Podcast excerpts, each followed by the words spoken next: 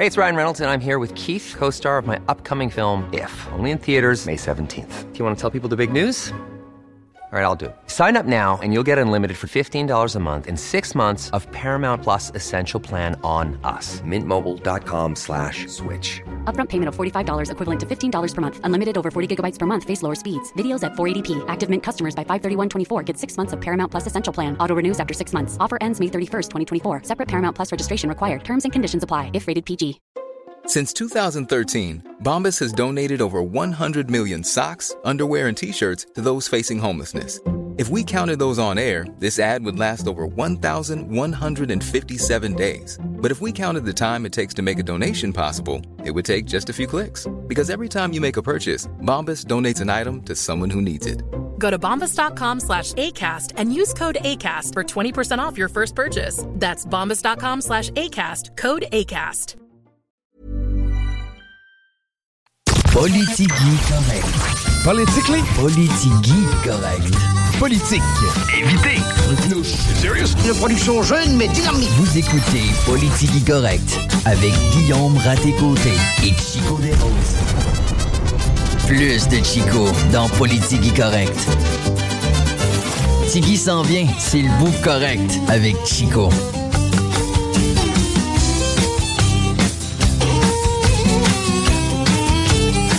On se fait un devoir dans cette émission de Politique Correcte d'avoir toujours un Guillaume sur place. Guillaume Dion étant absent aujourd'hui, il fait la grève. Non, il a subi plus qu'il a fait, de ce que je comprends. Guillaume Ratté-Côté va venir s'installer à partir de seize heures. Mais en ouverture, non, je ne suis pas en solo parce que j'ai mon pote Tigui. Tigui, notre handicapé préféré qui est avec nous autres. Lâche-moi dans un wag, quoi. Yes, sir! Tigui is in the house. Journée spéciale aujourd'hui, nous sommes le vingt-neuf novembre. Et dans l'actualité, plusieurs choses ont retenu mon attention. Et on va d'ailleurs jaser avec Laurent Gaulin, ouais, qui, va, euh, qui va venir faire un petit quiz dans les prochaines minutes. Mais avant ça, on va déballer l'actualité. Et l'actualité, ben, tu sais, c'est aussi l'histoire. Hein. C'est aussi les moments marquants de toutes ces, ces, ces années-là. Faut... On a un devoir de mémoire. dix-neuf cent quatre-vingt-six, le vingt-neuf novembre, aux alentours de vingt heures. C'est ce qu'on m'a raconté, j'y étais pas. En tout cas, j'allais y être. Eh bien, c'est la naissance de quelqu'un qui changera le paysage médiatique de toute la grande région de Québec, toute la grande région de Lévis, la province en entier. J'irais même à l'international parfois, oui. La naissance de moi-même. Chico, Pierre-Luc Breton des Roses est venu au monde le vingt-neuf novembre mille neuf cent quatre-vingt-six. Ce qui fait donc d'aujourd'hui ma journée d'anniversaire. Ouais, il était vingt heures à peu près, Tigui, quand je suis venu au monde. C'est ce qu'on m'a raconté.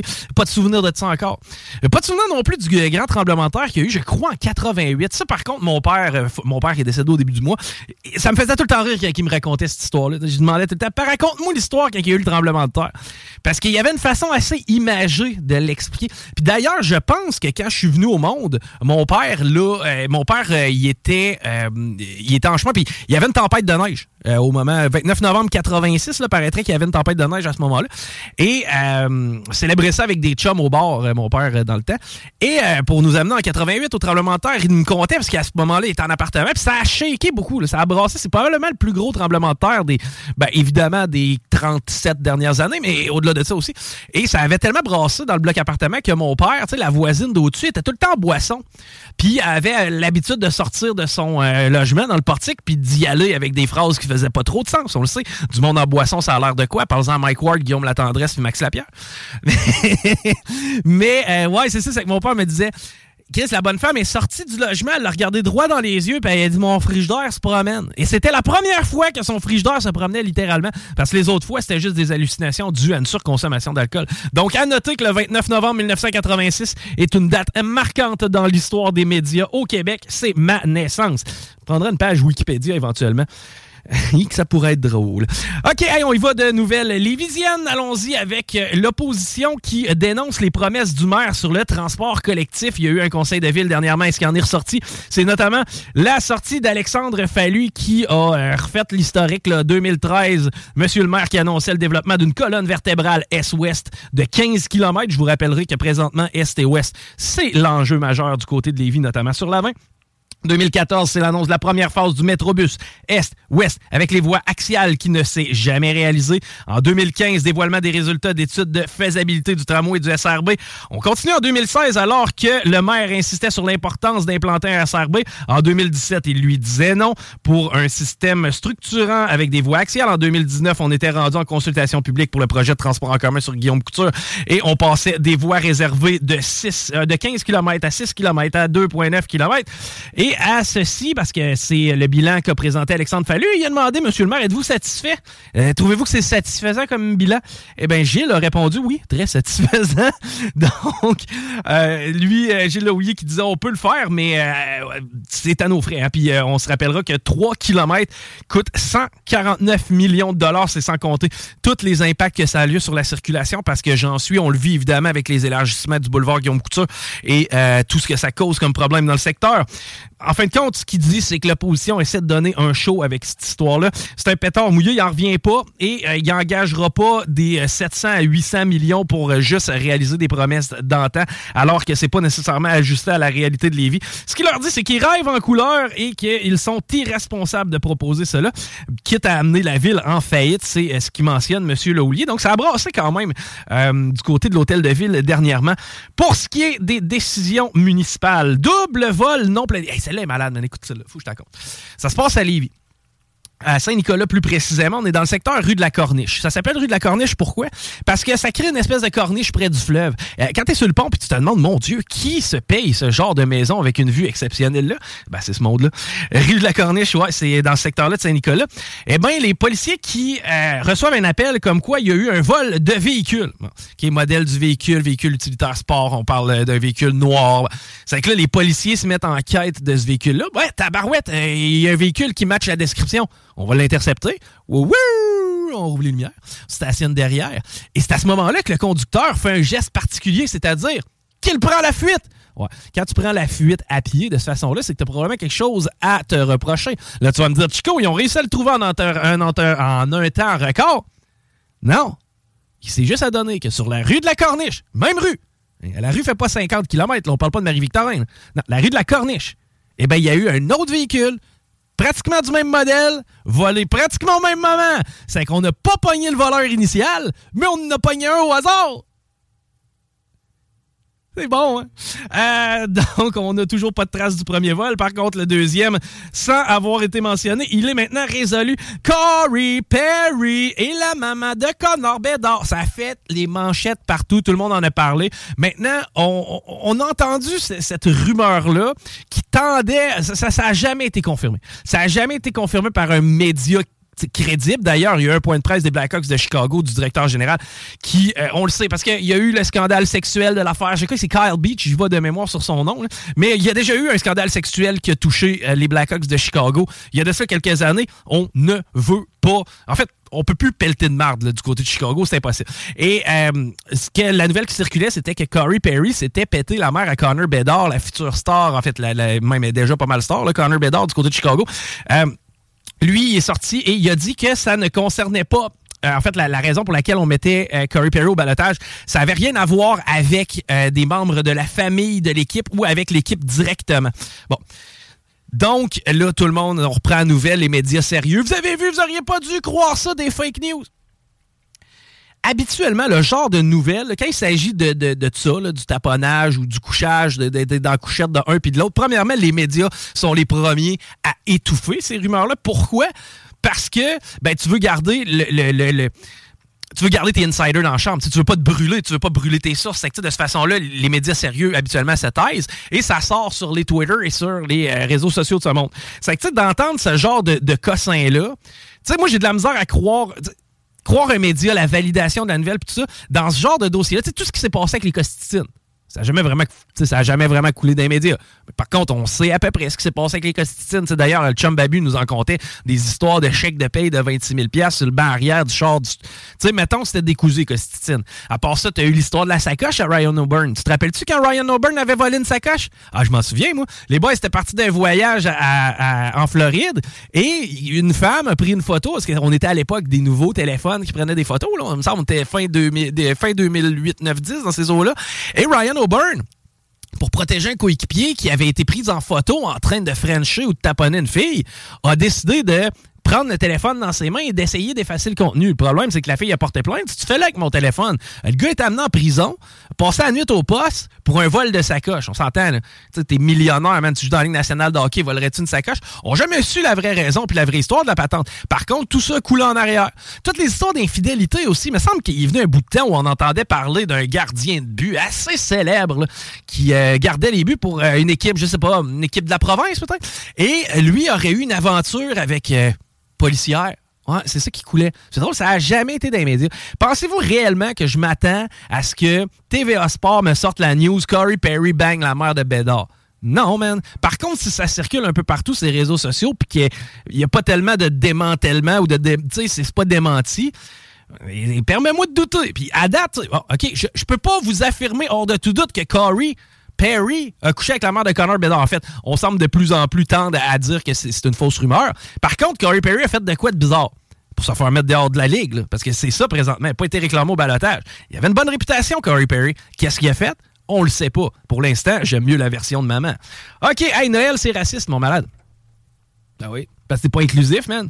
C'est les députés, en tout cas au moins, on était backés par euh, les députés de euh, tous les partis politiques qui ont fait front commun ce mercredi pour dénoncer la Commission canadienne des droits de la personne qui affirme que Noël est une fête discriminatoire à l'égard des minorités religieuses. Parce que c'est bien connu chez moi, si tu es sikh, tu n'entres pas. Si tu es témoin de Jéhovah, Noël, c'est pas pour toi.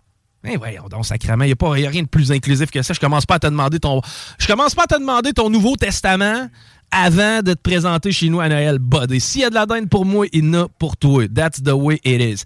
Drame dans une garderie de Laval. L'accusé subira son enquête préliminaire en mars. Évidemment, on fait référence à Pierre-Ni Saint-Amand, qui est d'ailleurs toujours euh, du côté de l'hôpital psychiatrique de Philippe Pinel. Euh, lui, il est détenu euh, présentement. Donc, euh, lui, on va avoir plus de détails sur son cas en mars. Mais euh, je vous rappelle les faits rapidement. Là, il avait rentré dans une, auto- dans une garderie avec son autobus, avec une autobus de ville, et il s'était mis nu avant de se faire euh, maîtriser par des euh, témoins, donc euh, probablement que ça allait pas bien en haut. De retour à Montréal, ça n'aura pas été long pour Magali Picard du côté de Dubaï, non, parce qu'elle est revenue pour pouvoir dire un message à ses membres.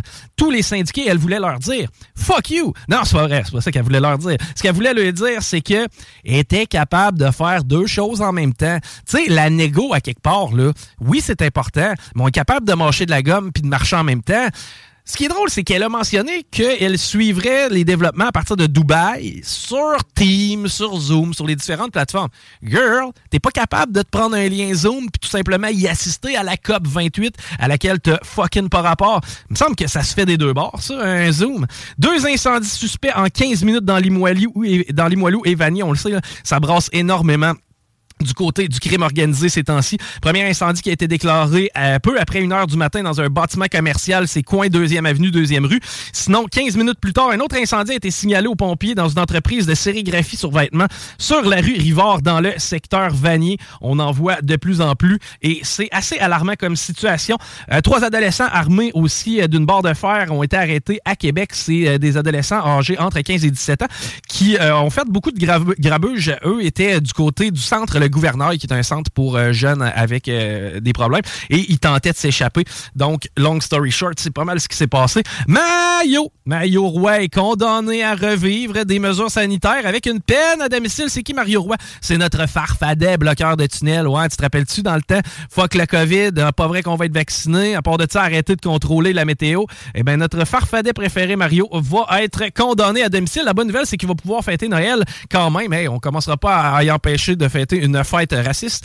Sinon, décrochage alarmant au Nunavik. Man, ça, j'étais vraiment surpris de ça. Et je porte plus attention aux nouvelles du nord du Québec depuis que Christine euh, nous en a parlé dernièrement avec une chronique. quatre-vingts pour cent des élèves abandonnent durant leur parcours scolaire. Ça, ça veut dire que c'est quatre élèves sur cinq qui n'obtiennent pas leur diplôme d'études secondaires. Hey man, c'est pas mal plus l'inverse pour ce qui est euh, dans, dans, en fait, là, de, de, de la capitale nationale, j'ai l'impression. quatre-vingts pour cent du monde. Comment on explique ça? Pro- problème de langue, c'est la première des raisons, c'est-à-dire qu'eux ont leur langue natale. En bonus, doivent apprendre une langue seconde, qui est soit l'anglais, mais idéalement le français. Et euh, donc, ça complique évidemment leur parcours scolaire. Il n'y a pas d'études supérieures non plus. Il n'y a pas d'université ni de cégep non plus dans le nord du Québec. Ça, ça fait en sorte que tu dois t'expatrier pour continuer tes études. Donc, tu as plus tendance à décrocher quand tu vois pas l'utilité au au bout de la patente. Hey, on s'arrête au retour. Laurent Gaulin s'en vient dans le show avec un quiz de ce que j'ai compris. Et euh, sinon, on va, euh, ben, évidemment, Guillaume Ratté-Côté va venir s'installer. On a plusieurs invités aujourd'hui. En ce vingt-neuf novembre, journée magique. Ma fête. Hey, d'ailleurs, merci pour les gens par texto qui m'envoient, euh, qui m'envoient les bonnes fêtes. C'est bien apprécié, guys. La seule station hip-hop au Québec. Talk, rock, quatre-vingt-seize neuf.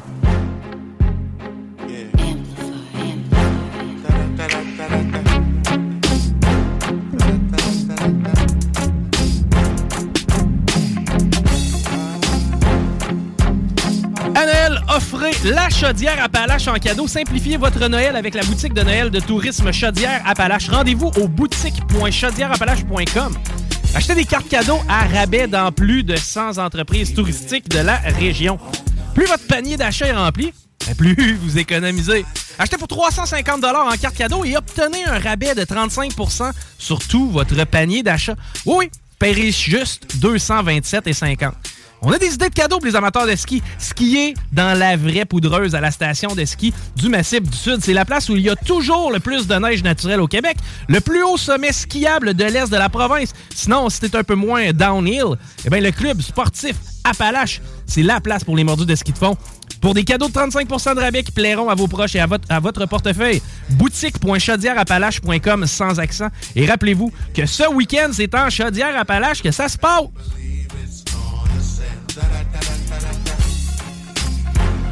Alright, Laurent Gaulin, Christine Deslonchamps se sont joints à moi pour célébrer mon anniversaire, la journée de ma naissance. Je pense que c'est la journée qui aura marqué le plus le paysage médiatique des trente-sept dernières années. Rien de moins. Ben, tu dis ça en toute modestie. Oui, ben, tu sais, je pense qu'il y a quand même eu des bons membres à travers les médias. Je pense, entre autres, à Stéphane Dupont, Jean-François Fillon, André Arthur. Tu sais, c'est des noms qu'on connaît. Oui. Par contre, de là à dire qu'ils ont marqué l'univers médiatique, j'irai pas jusque-là. Parce que c'est surtout je, des gens un je peu... Je te laisse dire ça, On moi. a fait nos recherches Google et Chico des Roses sort toujours en premier résultat. Oui. Il sort avant Alain Perron. Ouais, ben c'est sûr que si t'écris Chico des Roses, va sortir avant Alain Perron. Non, non, non. Dans les résultats, ce qu'on veut dire en nombre. Puis même Pierre-Luc aussi. Parce ah oui, ah. Chico, je suis quelqu'un de connu. Je sais pas encore, je sais pas pourquoi j'ai pas encore ma page Wikipédia d'ailleurs. Moi, je, je veux pas souffler dans ta trompette, là, même si ça paraît très louche, surtout avec le quiz qu'on va parler. Oui. Euh, parce que quand j'écris Chico sur Google... C'est que tu l'écris pas bien. Ouais. Euh, ben oui, je l'écris C H I K O. Ouais. Première chose qui m'apparaît, c'est Chico Shoes.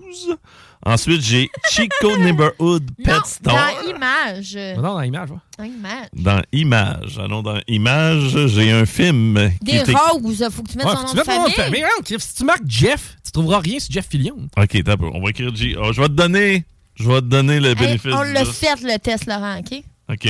Pas l'arcane. Il y en a eu des grands quand même là, qui ont marqué le paysage euh, médiatique, mais je pense qu'à date, depuis trente-sept ouais. ans, c'est pas mal moins que le light là-dessus. Là. Euh, Chico des Roses, on a ton profil Facebook, ouais. on a le Chico Show, ben oui. euh, on a ton Twitter, ah, ton ouais. TikTok, yes. ton Instagram, hein? T'es présent sur les réseaux sociaux. Je suis partout, man! Son Et là, c'est, c'est pas, c'est pas d'affaire, ouais. non, c'est ça. Sur Pornhub? Ouais, Pornhub, t'es pas euh, membre. C'est parce que j'utilise pas Chico euh, sur Pornhub. Ah. Ah, c'est quoi ton nom d'acteur? C'est, c'est Docteur douze pouces. Puis on sait comment tu fais. T'as plié en deux. Oh! Des bonnes jokes oh! de mon nom. Non, non, mais vous le savez que je suis pas le mieux membre. Non, mais ici, par contre, on a les champions du membrage. Là, parce que je regarde ça, il y a personne en bas de six pouces de ce que je comprends. Là. Ben, ouais. là. Ben, ben, ouais. ben, son clitoris, il mesure que cinq. Je sais pas. Hey, man, attends pas. Je viens wow, d'avoir wow, une idée wow, folle. Wow, wow, wow. Dans quoi tu m'embarques? Parce que moi, ça fait quand même des mois que je te demande un cadeau bien spécifique pour ma fête. Ouais. Va chier si c'est ça, man. Non. Ah, OK. OK, c'était quoi? On, pas... on, on peut savoir c'est quoi, nous autres? Ouais, Laurent, dis à Laurent c'est quoi que je demande pour ma fête depuis longtemps. Il veut un peg. Ah, arrête avec ça. Ça fait un an. Ça fait un an, euh, man. Ouais, ah, tabarouette. Là, j'ai fait la recherche pour Christine Deslonchamps. Euh, là, on a plusieurs hey, images. On a Chico qui apparaît en quatrième. Sais-tu pourquoi? Ah, parce que t'as fait un article sous moi à l'université, c'est ouais. ça? Tabarnouche. On a deux photos, deux très belles photos de Christine. Euh, et on, la première... Euh... première chose qu'on oh, voit, non. c'est le, l'excellent extrait que vous pouvez aller écouter au neuf six neuf F M point C A. neuf six neuf F M point C A. Ouais. Je pense que c'est ta dernière chronique. Ouais. C'est ça qui est en gros. C'est marqué Laurent Les Truands. C'est vrai, là, c'est son oh oui, c'est c'est le premier résultat. Christine lance un défi au trois petits points. Éjaculateur précoce. C'est pareil comme une vidéo quand je m'en vais sur Pornhub. Oh. Vous ne tiendrez pas plus de trente secondes. Guess what? Je t'annonce que je vais t'offrir plus que trente secondes. C'est pas une madame avec des tentacules qui va m'aider. Là. Ah, ça fait longtemps que je me suis pas euh, googlé. C'est ça que je suis en train de faire. Là. Ah là, tu te googles? Est-ce qu'on ouais. peut faire un test, Laurent? Ouais, ouais, ouais, on s'en vient avec le quiz. Il est jaloux de toi pis ton film. Je, je sais, mais c'est pas grave. En même temps, j'étais un peu habitué. Ben mais, euh, mais c'est correct. T'sais, j'essaie de répartir la gloire de façon uniforme à la station, malgré qu'il y en ait oh. beaucoup qui me reviennent. Oh. Oui, c'est des... parce que c'est ta fête qu'on accepte ça, parce que sinon, là, ouf. Une fois par année, il faut que je puisse me la péter bien comme il faut. D'ailleurs, vous pouvez continuer d'inonder le texto avec des bonnes fêtes. Hein, ça me fait toujours plaisir d'en recevoir. Puis j'ai l'impression que plus que j'en accumule des bonnes fêtes dans le texto, plus ça va faire en sorte que mes collègues vont devenir jaloux. Euh, moi, je suis zéro jaloux, là, je te le dis tout de suite. C'est juste que je te trouvais euh, légèrement vantard euh, tantôt, là, quand tu mentionnais euh, d'autres noms. Ouais. Euh, moi, le premier article qu'on a sur moi, parce que il y a des, euh, y a, bien sûr, il y a la page d'émission ici à C G M D quatre-vingt-seize neuf Lévis, ces choses-là. Euh, j'ai quand même un article dans le Journal de Québec et euh, c'est écrit « Malaise en ondes à Radio X ». Ton passé qui te rattrape. Puis là, c'est marqué Laurent. Euh, l'entrevue qui se déroulait rondement a toutefois pris une tournure inattendue lorsque l'un de ses animateurs, Laurent Gaulin, entre parenthèses, Larry. Oui. Puis là, ça a l'air, je vais te poser une question là, qui était. C'était quoi la question? Ah, j'essaie de me rappeler. A demandé. Euh, si, parce que c'était M. Véro, là, c'est pas obligé de se placer pour rien, mais je le salue. Euh, s'il envisageait pour les prochaines éditions d'engager un band d'envergure internationale plutôt que des D J renommés mondialement. Ah, pour la, la Nouvelle An? Ouais, le Nouvel An euh, du côté de la, de la Rive-Nord. Ben, ça aurait été bien meilleur. Non, mais j'avais juste... Je, je, puis tu sais, c'était pas... C'est pas formulé de même là, que j'avais posé la question. Ben, je t'annonce gang, que là. Tu me donnes le choix entre Green Day ou ben non, euh, Migo, là. On va prendre Green Day, moi. Ouais, mais c'était juste que, tu sais, je voulais savoir s'il avait pensé des fois aller vers le rock. Tu sais, on s'entend, là, tu sais. Mm-hmm. J'avais conscience de mon public cible, là. T'as pas de besoin de, de, de, de justifier ta question. Elle était très bonne. C'est vraiment du côté lui, du euh... journal qu'on était malhonnête. Non, mais là. Non, lui non plus, il l'avait pas aimé, là. Pourquoi? Ah, a, c'est quoi? Il a pris ça comme une critique? T'as pas le droit de pas aimer le style ouais. musical qui t'impose ouais, au jour de l'an? Ça, ça a tourné un peu étrange. OK, ben, je pense que c'est toi qui paye pour ce show-là, c'est que t'as eu le goût d'avoir un artiste qui s'est joué à la guitare. Non, non. Bon, on s'en va ailleurs. Là, OK, on fait le quiz. On fait le quiz! On fait le quiz, parce que c'est pour le quiz que je suis venu. Puis non, moi, je t'amènerai pas des articles de pegging. Je te garde... Là, je te laisse ça dans ta cour. T'aurais pu. Ça aurait ah. été malade, man, que tu m'achètes un peg. C'est moi qui me battais là-dessus, man. Hein? Ah, il est bien plus pro de peg que moi, là. Ouais, mais c'est, c'est-tu une bonne affaire? Je sais pas. On parlera pas de ce que j'ai vu c'est dans le bureau bon? À Chico tout à l'heure. C'est-tu bon que ça ben, c'est que tu sois un expert? Avoir, avoir le plaisir que les messieurs ont quand ils reçoivent ça, moi je trouve que ça a l'air de fun. Tu regardes ça? Hey man, euh, je l'ai sûr. Pogné tantôt. Tu m'as pas pogné? Ah. C'est, c'est pas comme si tu m'avais... Tu sais, elle dit ça pareil comme si elle m'avait appris en train de faire de quoi de pas correct. Criff, c'est ma fête. Ouais, je, je suis responsable de la porno. À un moment donné, c'est normal que j'aille à la source. Ouais, mais là, c'est ça l'histoire. C'est est-ce que tu es véritablement responsable de la porno? Le ah, quiz ouais. aujourd'hui va peut-être faire euh, changer... Euh, dans le fond, euh, ta nomenclature. C'est peut-être que c'est Christine maintenant. Je vais te donner mon nom. Euh, qui a, non, non, il va hériter du titre. Euh, puis, euh, je, je, je, je sais pas, Tigui, qu'est-ce que t'en penses, là, mais moi, en tout cas, j'émets certains doutes par rapport à tes recherches. Mais en même temps, c'est, toi, c'est ça que t'apprécies. Oui, mais c'est la correct. porno, la porno, c'est lui, là. Moi. Euh... Non, non, non, non, on ne regardera pas avoir de recherche sur Pornhub, c'est non, assez ouais. limité. Là. Mais puis je veux pas... C'est non... limité? ouais. là, là aussi, je veux pas non plus... Ben, ben... Comment ça, c'est limité? Mais je veux pas chercher du pegging ni des messieurs. Là, là, là attendez. Je vais chercher des messieurs. Tu non, vas pas mais... chercher des messieurs. des messieurs avec... Hey, m'a formé vos micros. Là, attendez. Pas... On se parlait, là. Je sais, j'avais compris ça, là. C'est parce que c'est pas, c'est pas vrai que je consomme cette pornographie-là à des fins personnelles de plaisir, OK? Quand je regarde... Oh. Non, non. Écoute-moi bien. C'est pour la recherche. Quand pour je regarde show. Un monsieur avec un piston dans le derrière, sans les mains, c'est pas pour que j'aie du fun, c'est, pour que je... c'est pas pour que j'aie du plaisir, c'est pour que j'aie du fun à rire. Okay. Non, non, non, c'est parce que tu es en train d'essayer non. de te monter un setup avec un vélo à la maison parce qu'on n'a pas acheté ton peg. Christine, il est où mon souper de fête demain? Hein? Il est où mon souper? Chez vous. Bon, ben, tu feras le tour des pièces, voir s'il y a le piston quelque part. Ben, ouais, tu pleures là, des yeux. Ouais. Euh, mais euh, sérieusement, c'est pas grave, là. Laisse-toi aller, euh, Chico, c'est ta fête. T'as pas à être gêné de tes mm. préférences sexuelles. Tu sais, c'est correct, ça. Euh, garde. C'est... OK, on continue. On va aller ailleurs. Je te poserai pas de questions de par rapport. De toute façon, pas très gêné. On ne posera pas de questions là-dessus. Parce que de toute façon, c'est vraiment... C'est d'autres choses. C'est soft. Comme d'habitude, euh, je pose la question. Oui. Si vous avez la réponse sans le choix de réponse, je vous donne deux points. Si vous l'avez avec le choix de réponse... Euh, non, c'est trois points, excuse-moi, si euh, vous l'avez sans choix de réponse. Même, je vous dirais, je vous dirais qu'aujourd'hui, ce serait cinq, là, parce que vous allez être fort en tabarouette. Là. Bref... Euh, Deux points si vous l'avez avec le choix de réponse, puis un point pour la réplique. OK. C'est bon? Oui, très bon. Et on va commencer avec le jubilé. Je m'excuse, d'habitude, je commence avec euh, correct, les dames, c'est sa fête, Christine, c'est sa fête. Mais c'est sa fête. En amour. Puis celle-là, c'est une de celles que je pense que vous pourriez l'avoir sans choix de réponse. All right. On va parler d'amour. Ben, dans ce cas-là, je suis entendu avoir des, rela- des conversations très profondes avec euh, Guillaume Dion euh, il n'y a pas si longtemps en ondes par rapport à l'amour. Oui, c'est euh, vrai. Je me demandais s'il fallait que je sois en amour euh, pour sortir avec une fille. Non. Ben, j'ai, j'ai compris ça, là. Ouais. Non. Euh, en amour, l'odeur corporelle penche dans la balance lorsque vient le temps de choisir un futur partenaire ou une future partenaire. Pour le démontrer, des scientifiques ont procédé à une expérience où les femmes devaient sentir... Trois petits points. Des phéromones?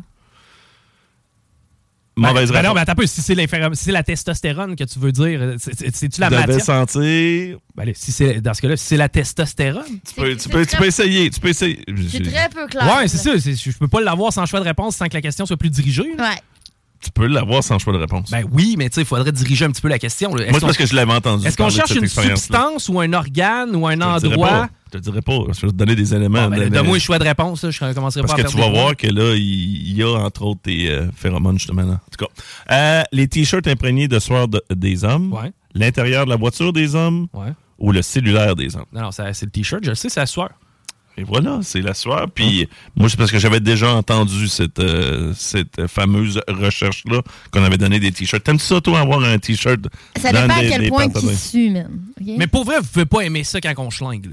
Non, non, c'est ça. Non, je parle mm-hmm. pas là, de la grosse soirée, mais tu sais, disons, là, dormir dans le t-shirt de ton chum, là, tu sais, qui est un peu trop long. Écoute, d'après moi, on dort tout tout nu, ça. Je dors tout nu, oui, effectivement, mais euh, mon oui, chum, mais... il capote, là, c'est... ils ont tous disparu. Il n'y a plus une laine à se mettre sur le dos, man. Ouais, c'est ça, c'est toi qui l'es pas. Ben, tu le vois, à radio, ouais. Souvent, j'ai un chandail sur le dos qui m'appartient pas, là. Puis le pire, man, ben, c'est. Je pensais que c'était juste ton style vestimentaire, moi. Hey! Non, non, mais ça vient vite à part de ça, votre maudit pli, parce que moi, il y a des filles, j'ai été trois jours, puis ils m'ont scrappé des gilets, là. Oui, ça ressemble. C'est... Ouais, vous êtes bon pour les scrapeurs, vous êtes bonne pour les scrapeurs en plus. Et ouais. Voilà, ils vous accusent, mesdames. Mais sacrément, j'en mets pas de mascara, moi, il est pas censé n'avoir sur mon gilet. Voilà, encore là, tu... peut-être bien que tu pognerais. Regarde Billy Joe de Green Day, il en met, puis ça, c'est... je pense qu'il est correct. On... Sûrement, mais ça doit être pour d'autres choses que l'eyeliner. Ouais. Euh, on y va avec euh, Christine. Vous pouvez nous répo- répondre aussi, hein, quatre un huit neuf zéro trois cinq neuf six neuf. La chemise du quatre... Doc Mayou qui vient de rentrer. Je passe mon dos. Ouais, lui, il croit pas au déodorant pour les gens qui ne le savaient pas. Euh, il ne faut que trois secondes au lapin pour s'accoupler. Vous savez ça? Euh, à l'état sauvage, chaque femelle peut avoir jusqu'à trois ou quatre portées par année, chacun donnant jusqu'à sept lapros. À ce rythme, et sur une période de sept ans, c'est une question de maths, dans le fond. Okay. Un couple de lapins pourrait reproduire combien de descendants? Okay, c'était beaucoup. Dans le fond, là, c'était ton trois à quatre par sept exposé en sept. Attends, là, il faut, ça leur prend trois secondes pour s'accoupler. Ouais. trois secondes. Ben moi, j'ai ma réponse. Ton défi d'éjaculateur précoce, là, tu sais, tantôt, là. Ouais, eux autres, tu le remportes. Eux okay. autres, c'est eux autres qui gagnent, là. Mm-hmm. Ça, c'est sûr. En trois secondes, ils peuvent s'accoupler. Ouais. Ils font trois à quatre portées par année. Mm-hmm. Chacun peut donner jusqu'à sept lapros. Ce que tu veux, c'est sept sur, fois sur quatre, une période fois sept. De sept ans. Ouais, mais c'est pas nécessairement ça. Parce que là, on parle de descendants par la suite. Parce, Parce que, que là, après ça, ça, les autres, ils vont hey, coucher ah, avec vrai, d'autres. C'est exponentiel. C'est ça, c'est, c'est ça, ça, je dis. Mais là, donne-moi un choix de réponse avec le plus élevé, là. cent mille descendants. Un million de descendants ou quatre-vingt-quinze milliards de descendants? Euh, million. Fait que s'il va pour un million ouais. de descendants, ouais. c'est une mauvaise réponse. C'est exponentiel, c'est quatre-vingt-quinze milliards. C'est quatre-vingt-quinze milliards de descendants. Mais trois, je vois pas ce que trois secondes vient faire là-dedans, moi. Ben là, mais ça, c'était juste pour pouvoir faire fitter dans, dans le quiz. Il fallait qu'ils parlent de sexe. OK, OK, nous. Mais tu sais, ouais. ton trois secondes par rapport, ils font pas un lapron toutes les trois secondes. Hein? Non, mais ils pourraient. Puis ça, je l'avais si dit, hein? Je pourrait. L'avais dit, ça, les éjaculateurs précoces, puis ouais. fourrer en lapin, c'est non. Tu vois? Ouais, tu viens-tu? Ah, fourrer en lapin. J'avais compris fourrer un lapin. J'étais non, là, les évidemment. Lapins. Oui. Évidemment que ça, c'est non. Mais là, je me suis dit, quelqu'un de précoce veut peut-être essayer de se pratiquer sur d'autres choses. Non, mais elle, elle parle de faire de l'action, de la, dans l'action que tu le fais en, en plus. Si mais j'ai même pas de fun d'en faire ça de même. Premièrement, je me brûle. Puis deuxièmement, à part de ça, je viens pas. En tout cas, c'est très, très... En tout cas, ah ouais, il y a bien des gars qui... Attends, attends, attends, attends, attends. Ça vient, ouais, les deux viennent ensemble. Souvent, ouais. Fini! Ouais, c'est ça, c'était trois secondes. Euh, gars, c'était, euh, mathématiquement, selon une, cher- une, une chercheuse de l'Université de Miami qui a fait le compte, puis ça peut générer jusqu'à quatre-vingt-quinze yeah. milliards. Ouais, n'importe qui qui a une calculatrice peut te le compte aussi. Euh, ouais, mais je pense pas, parce que, en tout cas, c'est. c'est, euh, c'est quand même là, données. C'est rendu à Chico. En examinant et analysant une culture bactérienne ouf, provenant d'un échantillon prélevé chez une femme souffrant d'une infection vaginale, ouais. les chercheurs québécois ont découvert... De bon, la levure. On découvre de la bonne bière. Ils ont découvert que ça sentait drôle. Non, mais tu sais, c'est parce que les questions ne sont pas assez ouais, dirigées. Non, vas-y avec le choix de réponse. Un nouveau traitement pour traiter les infections vaginales. OK, ça ferait du sens. Une nouvelle bactérie qu'ils ont nommée Cribacterium bergeroni. Ouais.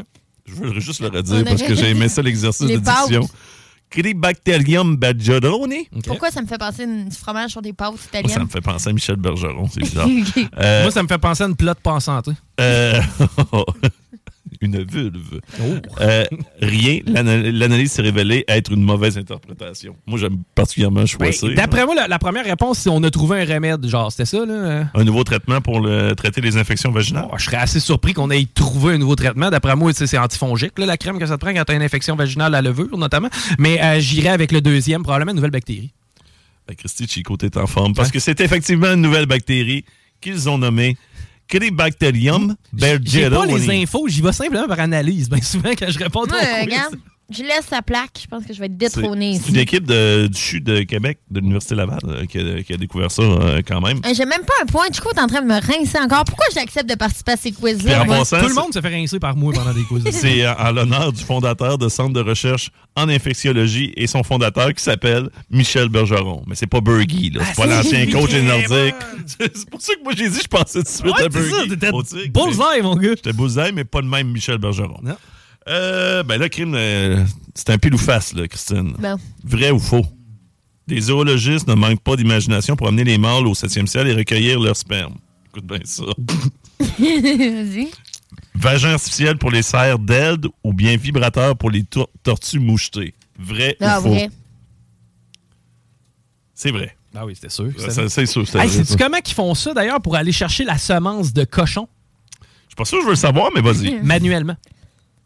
Ouais, ben, je, ben c'est comme, il, vous saviez, il y a des masturbeurs de dindons. Là. Ça, ouais. ça, ça, c'est connu depuis toujours. Mais il y a une fille que je connais qui, littéralement, pendant une demi-journée, parce que ça a duré juste une demi-journée, attrait des cochons mâles. Ah, OK, mais elle faisait ça dans le cadre de, d'une formation. Non, non, dans, dans le cadre d'un travail. C'est juste que, tu sais, elle savait pas c'était quoi récolteuse de semences de Vera. OK. Là, je, je donne-tu deux points, vu que c'est un peu eh, oui. Ben, ah, regarde, donne-y les points que tu veux, je vais en manger. Ça, c'est, ce que vous faites après le quiz, ça vous appartient. Pas de ça. Pourquoi, pourquoi tu penses tout le temps croche quand tu as un rapport ben, à moi? C'est le sexe. On parle de sexe. On s'en va dans le sexe. OK. Euh, Chico. Ouais. La vestibulodynie ouais. est... Euh, c'est quand t'as mal au vestibule. C'est euh... Non, mais euh, bon, vas-y avec tes choix de réponse encore. Là. Une maladie qui provoque le vertige? Non. La peur des vestibules? Non. Une douleur vulvaire? Ben, ça a mal à la plotte. Vulve. Ben non, mais l'importance des mots, Chico. OK, tu peux parler de son vestibule pareil comme si c'était un portique, mais moi, si j'utilise le mot ben, en paix, ça mange. Plate, c'est pas... Non, là, on va avoir la plate à terre si ça continue. Ah, oh, qui avait dit ça, en plus? C'est, c'est... C'était... Euh, c'est pas Jean Charest? Jean Charest, bon. qui, avait, qui avait dit ça, mais c'est une expression, ça, ça veut dire que t'es fatigué. Oui. Puis, il euh, y a aussi un mais, qui est, euh, je pense, que c'est du côté du Saguenay. C'est une, comme une forme de tourtière, je sais pas trop. Puis, c'est une, c'est une plotte. euh, donc, euh, ça, c'est pas à manger. J'aurais pensé à un fruit de mer, mais coudonc. Je vais essayer de vous retrouver, c'est quoi exactement. Là. Bon, fait qu'un autre deux points pour Chico. Yeah!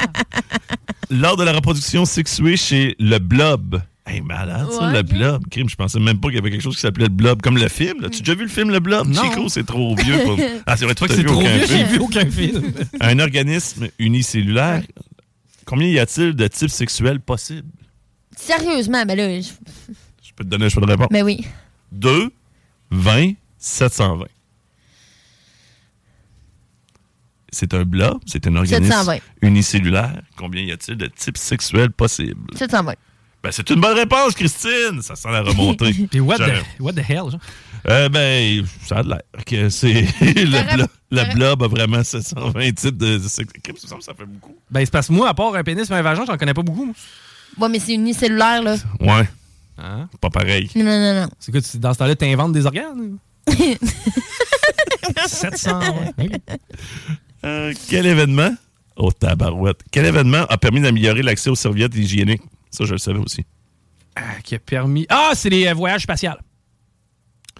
Mauvaise réponse. Fait que tu peux prendre le choix de réponse pour avoir deux points pareils, Christine. Ah, je pensais que c'était la présence d'astronautes féminines. Quel événement? Oui, c'est un événement, mais je peux te donner le choix de réponse, tu vas avoir deux points. Ben oui, donne-moi le choix de réponse, ça va vraiment. Tu vas, tu vas te rapprocher, tu vas être à un point seulement de Chico. La Première Guerre mondiale, la Deuxième Guerre mondiale ou le concert d'Elvis Presley à Ottawa en dix-neuf cent cinquante-sept? La deuxième, I guess. C'est en plein ça! Euh, Christine, qui est maintenant rendue à six points, oh, une ouais. remontée euh, euh, subséquente. Moi, je pensais que c'était quand il allait dans l'espace. Euh, là, c'est à toi, Christine, en plus. Fait que parle-nous euh, avec un choix de réponse. Là. Deux points, puis tu, tu vas dépasser Chico là, pour sa fête, ça faire battre un quiz, la replacer, tu sais, la remettre sur terre. Là. Ouais. Je te le dis, mon orgueil en prendrait pour son rhume. Qu'est-ce que le baculum? Je te donne un choix de réponse, hein, Christine, parce que j'ai vu un de, de drôles de yeux. C'est le spéculum pour, les... pour l'anus. J'ai peur que ça soit ça. Mais c'est pas ça, là. C'est pas ça, c'est pas ça. Probablement une maladie ou une infection, là, mais vas-y avec ton... Je vois la réponse. Ouais. Un os présent dans le pénis de certains mammifères, mais absent chez les hommes, parce que bien sûr, nous autres, on n'a pas d'os dans le, dans le pénis. Une position sexuelle qui raffermit le dos. Le bac. J'ai eu de la misère à pas le dire sans rire. Je pense pas que ce soit ça. Je ne sais pas en passant. Hey, hey, j'ai jamais la réponse. Le terme qui désigne un orgasme durant plusieurs, jo- plusieurs heures chez les bactériens. Oh. Ah, ah, ça dure encore. Un os présent dans le pénis de certains ben, mammifères. Le premier, je dirais un os. T'as un os? Oui. Ben, c'est une bonne réponse. Hey. Ah, ouais. Ouais, mais tu sais, c'est du guess. On connaît, tu sais. Comment ben ça, non, tu... Mais... non, tu connais ça. Tu connais tes os d'un pénis, là, Christine. Arrête, là. Affirme-toi, tu le savais. Moi, j'aurais mieux un, un orgasme de quelques heures par une bactérie. C'est comme... non, c'est, c'est, les bat... c'est les batraciens. Je l'ai mal... Euh... Ah, les batraciens. Une ouais. grenouille. Une grenouille, ouais. Ouais, une grenouille. Malheureusement, elle peut pas fumer une cigarette après. Non! On me souffle à l'oreille qu'ils vont exploser. Euh, là, on est rendu à la question neuf. Chico. Ouais. Selon la science, pour maximiser ses chances de tomber enceinte, une femme devrait faire l'amour. Puis là, il faut que tu dises le nombre de fois ou une façon de le faire. Veux-tu te donner le choix de réponse? En dessous. Oui, donne-moi le choix de réponse. Tous les jours, tous les deux à trois jours, les jours de pleine lune. T'as dit pas de réponse? Certainement pas les jours de pleine lune. Euh, Tigui, Tigui, toi, tu dis quoi? A? Non, moi, je... Lâche un wax, c'est A, B ou C, OK? Tous les jours, tous les deux à trois jours, ou les jours de pleine lune. Lui, il dit que c'est les jours de pleine lune. Ça va, mon malade? euh, mettons, je vais y aller aux deux à trois jours pour laisser du temps au corps de la femme c'est de ça. Prendre du repos. Oui, c'est ça. Pour maximiser ses chances, il est ouais. suggéré de faire des galipettes tous les deux ou trois jours. Galipettes. Pour euh, la fenêtre fertile du cycle ovarien, fait que t'avais raison. Mmh. C'était bien ça. Puis les pattes en la l'air. La pleine lune, c'est pas vrai, Tigui. Faut que tu gardes les pattes en l'air après pour pas ressortir. Ouais, ouais. Mais ça, c'est-tu vrai, ça? Ben, en tout cas, moi, je pense que oui. D'après moi, la fécondation se fait quand ouais. le crachat arrive, en pas pense... quand le crachat stagne. En passant, c'est, un, c'est une drôle d'image, là, ça, là, quand tu vois ta conjointe après ça, les, les, pat... les, les pattes en l'air. Moi, ouais, j'ai vu ça, moi. Okay. Puis, euh, je m'excuse de dévoiler des choses intimes comme ça. Salut, chérie. Mais, elle est à l'écoute. Ouais. Mais. Un peu bizarre, là. Mais ouais, mais tu veux qu'elle fasse quoi? Il faut que ça reste là. Ouais, mais... Je suis pas convaincu, moi. Je sais pas, moi, c'est ça. C'est-tu ben, un mythe ou... En tout cas, si ta femme l'a essayé, probablement qu'elle s'est informée pour savoir. Là. Moi, ouais. j'aurais tendance à dire croise les jambes pis saute sur toi. Brasse tout ça. Moi, euh, finalement, moi, ça a fonctionné après euh, que j'ai eu un ultimatum. Parce que moi, j'allais passer le sperme... Comment est-ce qu'on appelle ça? Spermogramme? Spermogramme? Il voulait savoir combien ouais. t'en avais par quantité. Ouais, puis s'il était correct, ouais. là. Euh, et il y avait tout trop fumé. Ouais, mais c'est ça. Tu ris, mais j'ai un chum que je nommerai pas, que sa conjointe était technicienne de lab. Ouais. Puis elle, elle l'avait fait, tu sais, dans le cadre de, d'une certaine formation. Elle avait fait euh, à son euh, conjoint, à mon ami. Et euh, justement, ses spermatozoïdes étaient comme un peu lâches. C'est comme s'il arrêt, il arrêtait.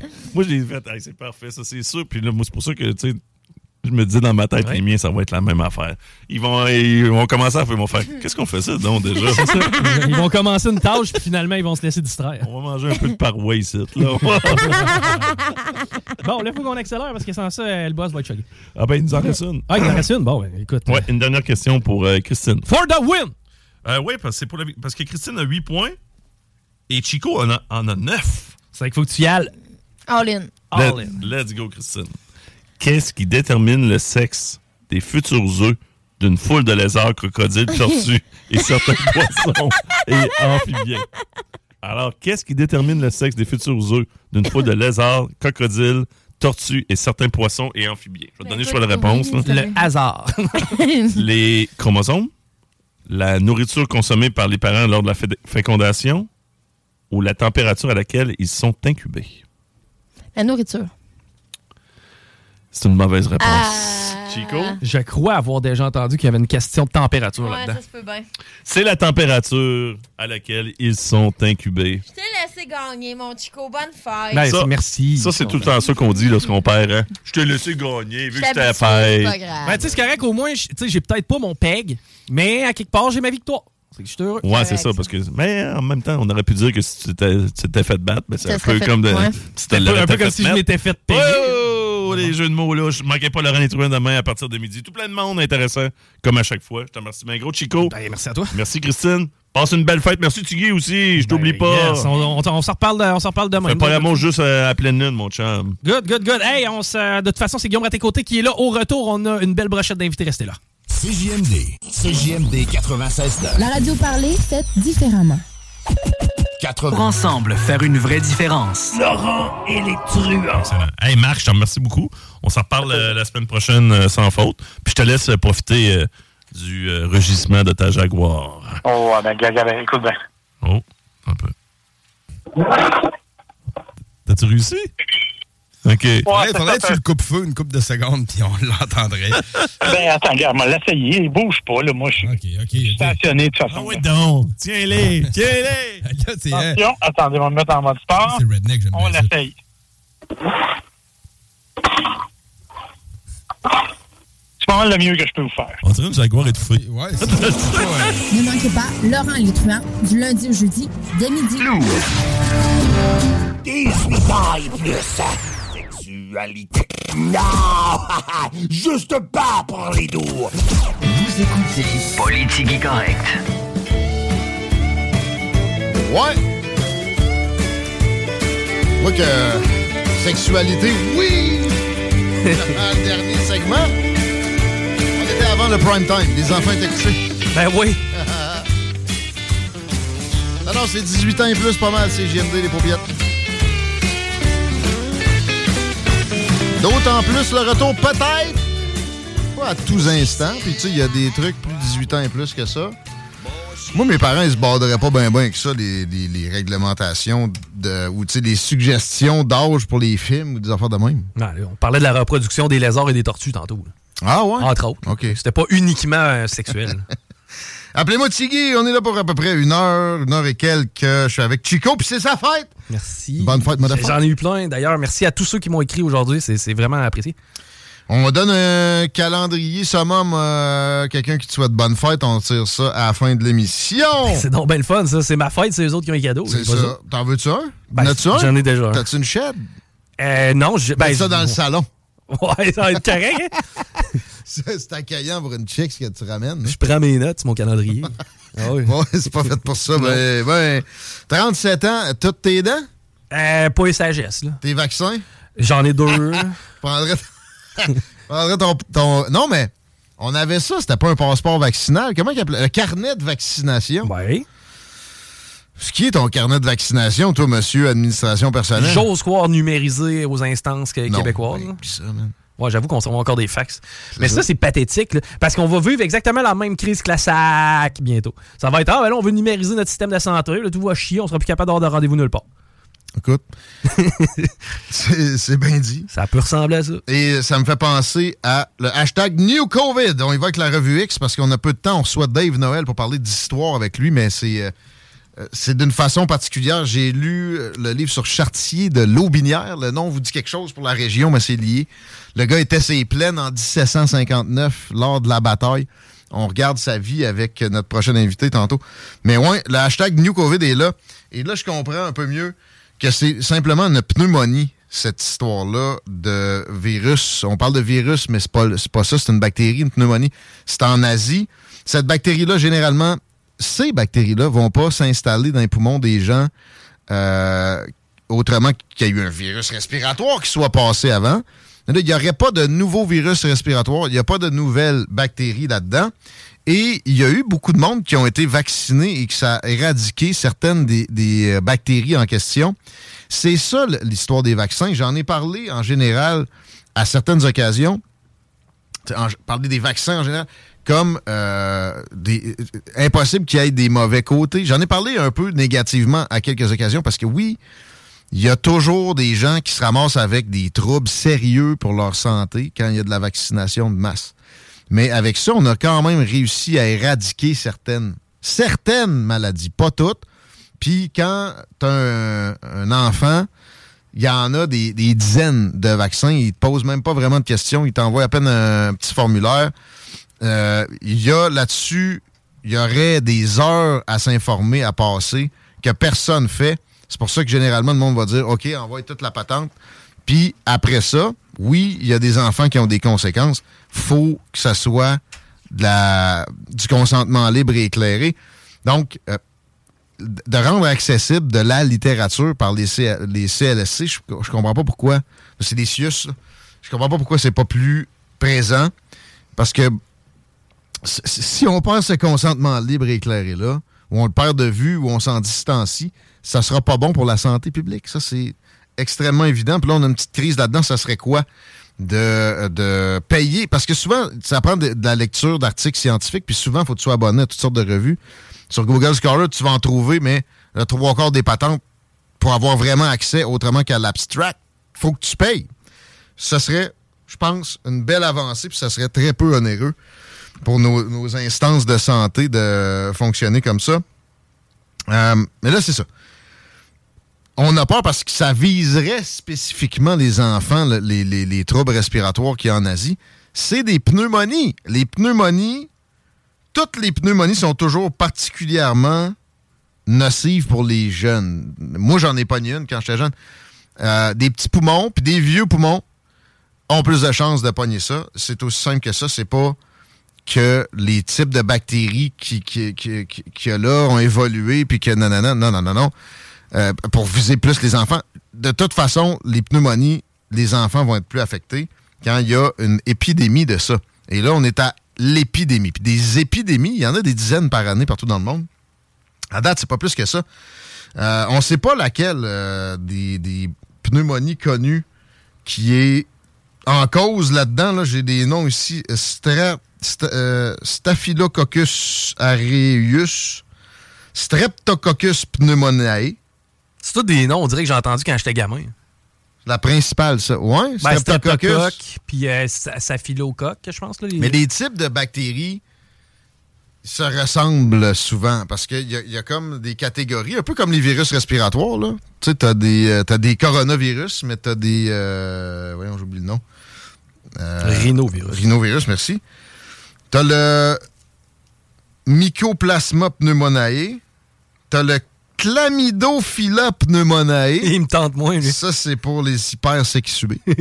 C'est la pneumonie des gens, des cochons. C'est la pneumonie que, t'a, que t'attrapes quand tu fais des caresses, bi- bisous. Euh, ouais. Mais euh, il n'y en a pas soixante-dix mille, il n'y en a pas de nouvelles. Il y, y a des évolutions là-dedans. Les antibiotiques sont de moins en moins efficaces, mais ça reste que euh, ça fonctionne. Mais moi, j'ai déjà dit ici que tout ce qui finit en hit... Euh, otite, sinusite, bronchite, pneumonie là-dedans. T'sais, c'est des bactéries. C'est moins contagieux que des virus respiratoires. Puis effectivement, c'est le cas. Je répète aussi, pour que ça rentre vraiment, très rarement, le monde va pogner direct une pneumonie. Avant ça, tu vas avoir un virus qui va créer des lésions, qui va faire que la bactérie peut s'installer de la meilleure façon possible. Donc, au bout de ça, là, l'O M S demande de, de prendre des mesures. Il y a six jours, sept jours que ça a apparu, tout ça. Euh, on n'a pas, on n'a pas revu de coordination médiatique comme c'était le cas pour la COVID. Ça, c'est un peu rassurant. Que l'O M S dise de prendre des mesures, ils sont tout le temps en train de dire de prendre des mesures. C'est pas non plus inquiétant plus qu'il faut. Je vois des, des gens qui sont euh, du genre à penser que le World Economic Forum est une, une gang de pédosatanistes qui se font des, des rituels diaboliques euh, toute la semaine quand ils sont à Davos, poster des trucs du genre « Faut arrêter les vols depuis la Chine ». Ça avait été une erreur de Trump en deux mille vingt d'arrêter des vols. Lui, il dit qu'il a sauvé des millions de vies avec ça. Ça a juste reporté le problème. Quand on a des problèmes de virus respiratoire, on se prépare, on laisse se répandre, on dépense pas des centaines de milliards après parce qu'on a shut down la place. C'est prouvé que c'est de la merde.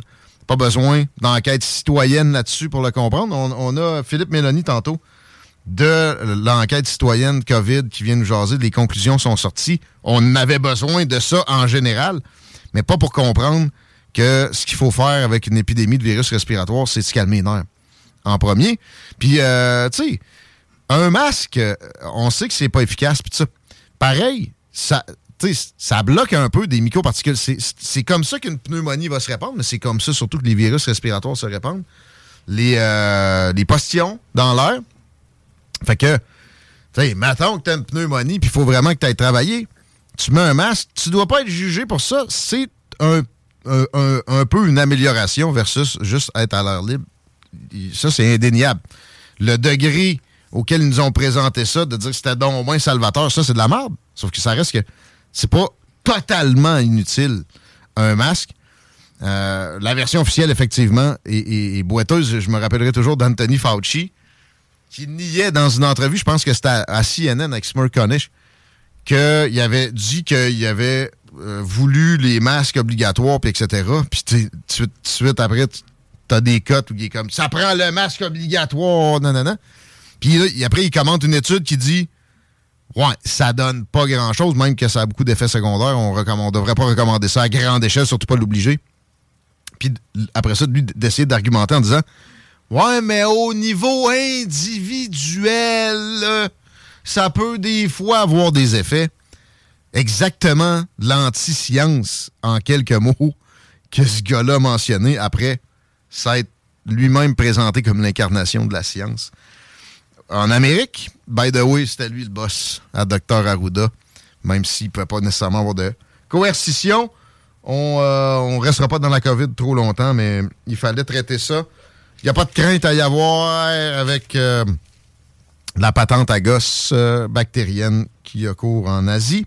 Le hashtag Irish Lives Matter, t'as dit quelque chose, Chico? J'en ai parlé un peu. Tu n'as pas parlé, mais tu m'as envoyé le tweet de Conor McGregor. Ben, je n'ai parlé hier, euh, mais pas sous ces mots-là. Okay. Tu sais, c'est l'histoire, c'est la même histoire, oui, avec Conor McGregor. Je l'ai nommé hier, lui, parce que il y a eu un jeune blanc qui s'est fait molester par des gens en provenance de l'immigration. Et euh, ça continue de faire couler de langue beaucoup, pas juste en, en Irlande, là, mais euh, pour, pour ce qui est de Conor McGregor, juste dire que Le, le, le, le tweet qui a suivi, le tweet où il déchirait un peu sa, sa chemise, il dit « Je fais pas de lien entre l'immigration et la criminalité. » Mais pourtant, il y en a un. Sauf que si on prend ça, puis après ça, on pointe chaque immigrant, c'est, c'est, c'est complètement débile. Par contre, de, to- de tomber dans le secret, t'as pas le droit de mentionner ça, c'est aussi débile, ça va causer autant de problèmes. Là, il y a quelqu'un qui arrête pas d'appeler. On prend les textos huit huit neuf zéro trois cinq neuf six neuf. C'est des textos qu'on prend. On n'est pas dans une euh, tribune téléphonique. À moins que si c'est quelqu'un, genre Babu, vas-y sur Hotline, man. Please. Fait que I- Irish Lives Matter. Effectivement, comme toutes les vies valent la peine. Les Black Lives Matter, évidemment. Euh, oui, matter. Euh, mais là, ce, ces trois mots-là sont présentés comme un crime haineux. Maintenant, si tu fais un graffiti avec ça. Et ça aussi, ça va causer de graves tensions. Il ne faut pas réprimer ce mouvement-là. Il faut essayer de faire en sorte que, oui, on ait un, un, un souci pour une certaine homogénéité dans les sociétés occidentales qui sont les plus accueillantes de l'histoire de l'humanité, mais qui ont une limite et, et, et, et qui mettent une limite. Euh, c'est pas, c'est pas mauvais. Puis si on on n'en met pas, à un moment donné, il y aura un backlash violent. Et on dirait que c'est, c'est quasiment ce qui se prépare. Des, euh, des riots raciales. T'sais, on l'a vu avec Black Lives Matter. Okay? B L M. Ou Build Large Mansions. Parce que les autres, ils ont, ils ont euh, des leaders de ça. Ils ont fait des beaux profits. Mais euh, ça a duré un été de temps. Il n'y avait pas de clash. C'était Black Lives Matter. Beaucoup de I'm Sandra, and I'm just the professional your small business was looking for. But you didn't hire me, because you didn't use LinkedIn Jobs. LinkedIn has professionals you can't find anywhere else, including those who aren't actively looking for a new job, but might be open to the perfect role, like me. In a given month, over seventy percent of LinkedIn users don't visit other leading job sites. So if you're not looking on LinkedIn, you'll miss out on great candidates like Sandra. Start hiring professionals like a professional. Post your free job on linkedin dot com slash people today. Hey, it's Ryan Reynolds, and I'm here with Keith, co-star of my upcoming film, If, only in theaters May seventeenth. Do you want to tell people the big news? All right, I'll do it. Sign up now and you'll get unlimited for fifteen dollars a month and six months of Paramount Plus Essential Plan on us. Mintmobile.com slash switch. Upfront payment of forty-five dollars equivalent to fifteen dollars per month. Unlimited over forty gigabytes per month. Face lower speeds. Videos at four eighty p. Active Mint customers by five thirty-one twenty-four get six months of Paramount Plus Essential Plan. Auto renews after six months. Offer ends May thirty-first, twenty twenty-four. Separate Paramount Plus registration required. Terms and conditions apply if rated P G. Plan là-dedans, d'ailleurs, contre la police, tu sais, le... la cour de justice, je sais pas moi, à Portland, Oregon, mais il n'y avait pas de bataille rangée, comprends-tu? Si on continue à se mettre la tête dans le sable comme ça, puis à traiter des mouvements comme Irish Lives Matter de suprémacisme blanc, crime haineux, ça va arriver à ça. Faut l'éviter à tout prix. Euh, la France, toujours le même cas qui, qui est lié à celui de, de, de l'Irlande, qui se ressemble beaucoup des, des jeunes issus de l'immigration qui ont tué un jeune blanc qui avait à peu près rien fait. J'ai lu des détails hier sur la, la situation où ça a eu cours, là. Tu sais, c'est un village. Mettons, tu fais un party d'un village, t'as une belle réussite, puis là, il y a du monde qui vient crasher le party d'une ville à côté. Okay? Ils rentrent pas, mais ils attendent dehors, puis... si tu sors, t'es dans la merde, surtout si t'es blanc. Ça ressemblait à ça. Il y avait des couteaux de vingt-cinq à trente centimètres. Et là, puis des pavés, de ce que je comprenais. C'est donc des attaques armées systématiques sur le monde qui sortait de là. Euh, il y avait des, des agents de sécurité qui ont été pris là-dedans. Mais la personne qui, qui a été tuée, c'est le petit Thomas. Je me demandais, tu sais, comment ça s'était produit. C'était-tu juste au cours d'une bataille, il y a eu un slash, puis euh, bon, il a fini par succomber à ses blessures. Non, non. Il a été poignardé dans le cœur, puis dans la gorge. OK? Euh, les manifestations pour dire que on, on veut faire en sorte que les communautés issues de l'immigration essaient d'éviter ça, sont présentées comme de la, de la haine. Euh, ils, sont, ils sont mis de côté, tu sais, sont mis à l'index. Encore là, c'est de préparer la table à des confrontations raciales. Il euh, y en a qui parlent de guerre civile. Je pense pas qu'on se rende là, ever. Mais euh, on veut pas des batailles rangées dans les rues, blancs contre... Je sais pas.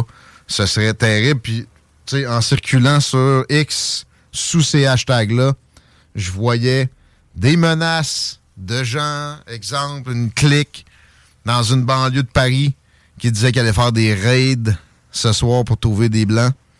Espérons que ça s'estompe rapidement. Mais si on continue à mettre tout à l'index, quoi que ce soit qui est blanc en termes de protestation sur de l'immigration, puis c'est pacifique, ça va arriver, là. C'est des, euh, des façons de procéder qui sont euh, les pires qu'on, qu'on peut euh, employer. La bonne nouvelle, c'est qu'il y a un backlash politique. Il y a des populistes qui arrivent. Hollande, Argentine... Canada, semi-populiste, euh, Pierre Poilievre, mais quand même, ça va, ça va assouplir un peu les tensions. J'ai bien l'impression, en ramenant, comme euh, dit Pierre Poilievre, un peu, un peu de, de, beau, euh, de gros bon sens dans toutes ces histoires-là. Il y a le hashtag Hunter, comme Hunter Biden. Petite puff de crack, mon Chico. Ah, j'essaie d'arrêter. Surtout en travaillant. Oh, ouais. mais... Euh, je ferai pas le tour de ses frasques puis de quoi on l'accuse. Juste dire qu'au final, on va l'avoir dans une commission d'enquête à la Chambre des représentants. Il va devoir témoigner. Et ce sera dégusté avec du popcorn, puis je dirais, tu sais, saupoudré de... De, de, de, de parmesan! Ah, ah ouais? Ouais! Mais non, mais c'est, c'est pas lui qui s'amusait avec du parmesan, un bout? Ah oui, il fumait ça quand il y avait... C'est tellement bien dit, mon gars. Wow!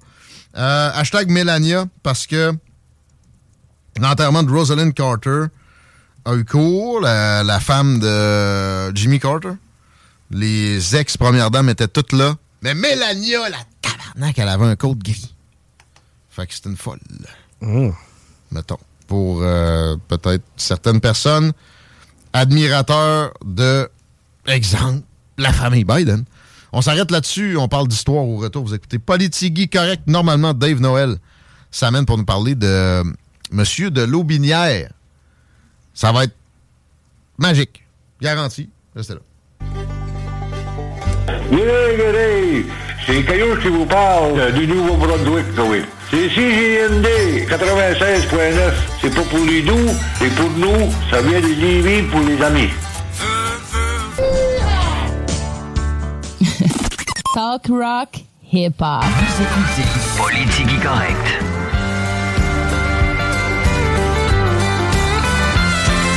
Yeah! seize heures quarante. On parlait du Jack Saloum dans la publicité. Les Cowboys, ça s'est sabrevé aussi. Et ça ne boit pas que de la bière et du whisky.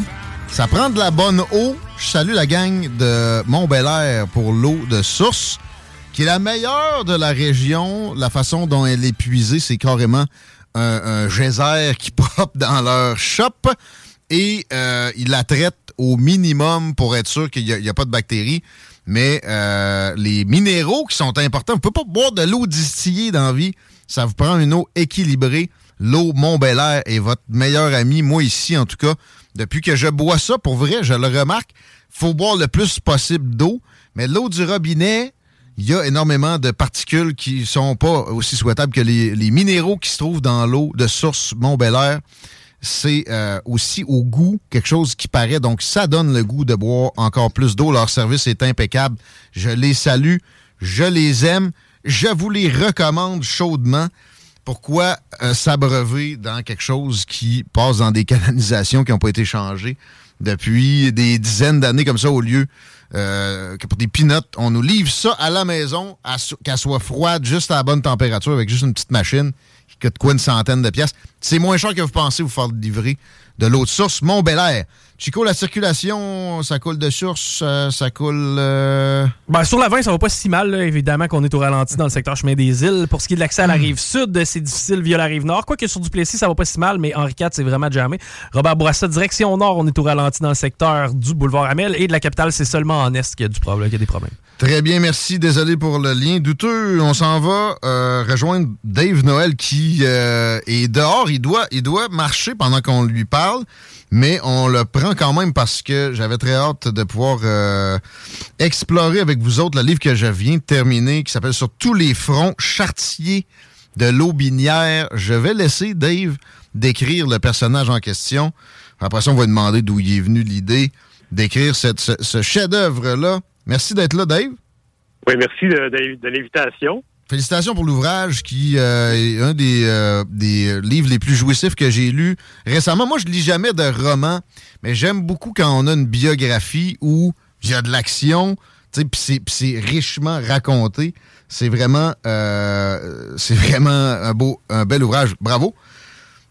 Oui, merci. Ben c'est ça, c'est, c'est pas un roman, mais c'est effectivement une vie de roman. Ben parce que Michel Chartier de Lotbinière, donc, euh, pour rappeler, c'est un ouais. natif de Québec. Ouais. Il est né en dix-sept cent vingt-trois, donc on est en C'est... Nouvelle-France, et euh, il va décéder en dix-sept cent quatre-vingt-dix-huit. Euh, il traverse le, le dix-huitième siècle au complet. Mmh. C'est un militaire, donc euh, il participe aux guerres en Acadie. Ensuite, il participe à la guerre de la Conquête. Il a été et, sur les euh... plaines d'Abraham au jour oui. de la fameuse bataille. D'où est venue l'idée? Est-ce que le carnet sur lequel tu te bases énormément pour la, la rédaction de « Sur tous les fronts », Euh, est apparu récemment. Tu sais, comment. J'imagine que ça a un lien avec ton idée d'écrire sur Chartier de Lotbinière que oui, oui. ce carnet-là. Oui, en fait, c'est ça. C'était pas un projet prévu, ce livre-là. C'est que moi, j'ai publié il y a cinq ans une biographie de Montcalm, le général, donc le, le vaincu des Plaines d'Abraham. Puis il y a un lecteur qui, m'a, qui a lu le livre et qui m'a contacté par la suite okay. en me disant « Saviez-vous qu'il existe un carnet de l'ingénieur Lotbinière à New York, inédit ?» Alors là, je suis allé voir qu'est-ce qu'il en était. Donc, je suis allé à New York en deux mille dix-neuf mmh. et j'ai, euh, j'ai photographié le, le document. Donc, c'est vraiment l'original. C'est un, c'est un journal qu'il a tenu pendant tout l'été dix-sept cent cinquante-neuf euh, jusqu'à la bataille des Plaines d'Abraham. Puis, il raconte au jour le jour tout ce qu'il voit. Donc, c'est, c'est extraordinaire. Et hey. Comme il a été conservé à New York, il est un peu tombé dans l'angle mort des historiens là qui l'ont pas vu passer du tout ou très peu. Ouais. Donc, euh, c'est ça, c'est, c'est le rêve de, de tout historien de trouver un document inédit comme ça. Là, on, Pas traité. Tu es le premier à l'avoir euh, traité, puis tu as retracé d'autres particules, parce que le gars était très porté sur un journal intime, là, mettons, pas mal toute sa vie. Oui, parce que à l'époque, c'est quand même assez rare de, de, d'avoir un journal aussi long et euh, qu'il, qu'il ait réussi à survivre jusqu'à nos jours. Ça, c'est exceptionnel, parce qu'en général, c'est, c'est perdu dans la famille ou c'est détruit, mais dans son cas, il, il restait assez de fragments pour euh, faire son portrait, faire sa biographie. Donc, euh, j'ai décidé d'écrire son euh, sa biographie parce qu'il est, il est pas connu, Lotbinière. C'était vraiment un illustre inconnu aujourd'hui, mais à l'époque, il y a eu un rôle important quand même. Ouais. Euh, dans la guerre de la conquête, révolution américaine. Ça, c'est pas connu. Ce Lotbinière-là est moins connu, mais ça reste que c'est la famille Lotbinière qui a donné le nom dans, dans la toponymie à la, à la région, ici tout près de Lévis. Mais à, à base, son père qui a eu la seigneurie, c'est ça?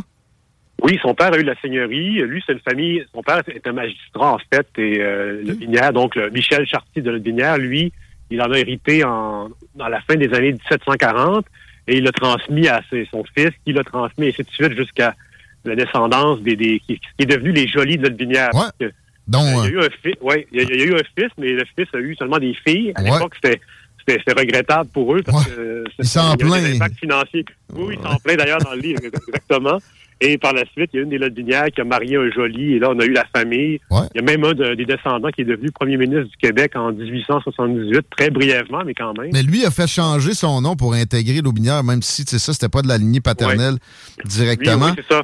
C'est un Joly, mais il a fait ajouter de Lotbinière par un projet de loi privé au Parlement du Québec en ouais. dix-huit cent quatre-vingt-huit. Oui. Capoté pareil, cent ouais. ans après la mort de son ancêtre. Mais sais-tu, tu sais, la région de Lotbinière, est-ce que c'est nommé en l'honneur du père de Michel Chartier? C'est, tu sais, c'est, c'est, c'est à qui euh, qu'on, qu'on pense normalement? C'est comme Lévis, on n'est pas trop sûr si c'est le Chevalier de Lévis ou si c'était oui. quelqu'un qui, qui, qui a pas tant euh, que en ça. En fait, Lévis, Lévis, c'était un vice-roi du temps de Champlain, donc, mais c'était Lévis, L E V Y. Ouais. Et puis, par la suite, quand on a créé la ville euh, au dix-neuvième siècle, on a On a comme un peu combiné les deux. On a combiné le nom et le, celui du Chevalier de Lévis, qui était, le, qui était le successeur de Montcalm pendant la conquête. Exact.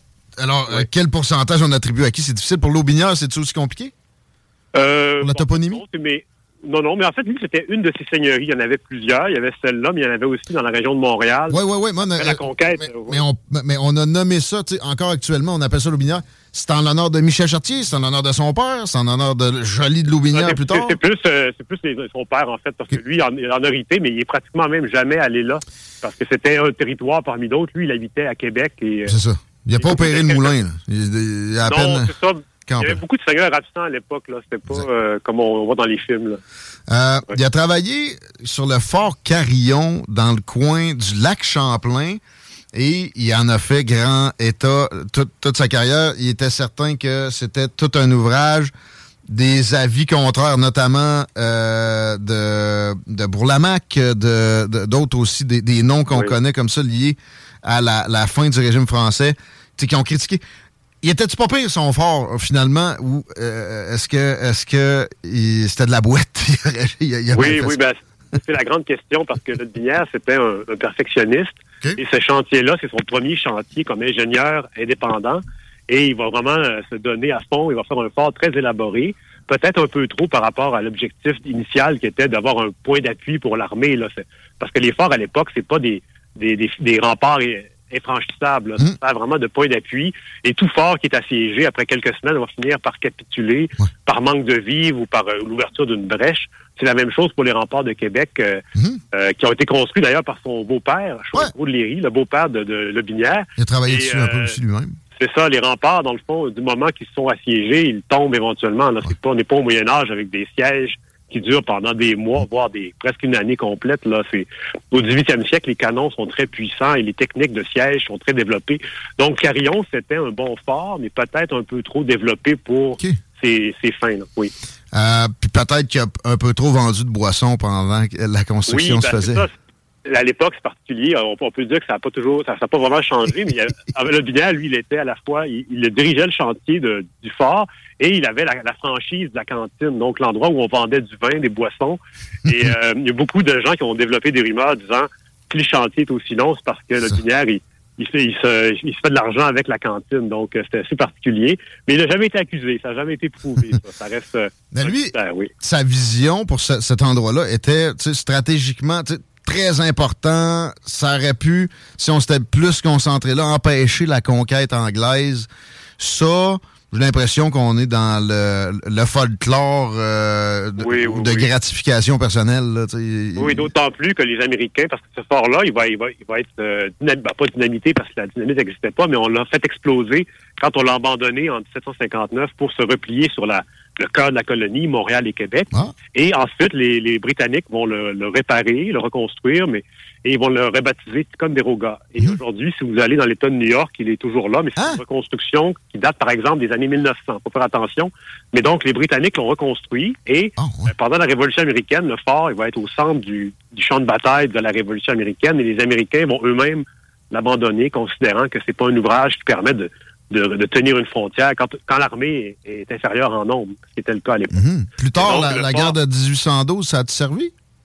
Euh, non, parce que le fort va être abandonné pour de bon en dix-sept cent soixante-dix-sept par les Britanniques. Il y a beaucoup, beaucoup de... Il va changer de main souvent. Ouais. Et par la suite, il va tomber en ruine. Il va, ses pierres vont servir beaucoup à construire des murs de clôture, des maisons à côté. Et en mille neuf cents à peu près, il y a un riche philanthrope américain qui achète le terrain. Il reste quelques pans de mur, mais pas grand-chose. Et là, il va le reconstruire euh, presque de zéro jusqu'aux années mille neuf cent trente. Et donc, si vous allez là aujourd'hui, dans l'État de New York, c'est pas très connu comme endroit. Les Québécois vont pas beaucoup là. Ils passent tout droit pour aller à New York mmh. pour une fin de semaine, mais ils s'arrêtent pas là. Donc, si vous y allez, vous allez voir un fort euh, qui, qui, qui a les dimensions de l'époque, qui est peut-être encore mieux qu'il était. Mais c'est intéressant parce que l'environnement physique autour est resté le même. Exact. C'est resté très forestier. Fascinant. On a le lac euh, Georges, donc c'est vraiment un bel endroit. On a la butte du serpent sonnette qui nous regarde de oui. haut, peut-être. OK, euh, là, je suis un peu trop nerd. La, la bataille des Plaines, sa présence, le récit est convaincant. Euh, il, a dû, il a dit qu'il aurait su éviter la défaite. Encore là, on est dans le folklore auto-glorifiant où il y a, il y a oui, une part ben, de vérité. Évidemment, les gens à l'époque, ils se mettaient en valeur dans leurs écrits, dans leurs mémoires. Et lui, il a prétendu que du moment qu'on l'a mis de côté, parce que Montcalm ne l'aimait pas beaucoup, ouais. euh, tout s'est effondré. Mais c'est vraiment euh, une coïncidence. Là, faut pas. Euh... Ouais. Mais lui, évidemment, il a présenté ça dans ses mémoires. Il a... Je pense qu'il a fini par le croire avec le temps.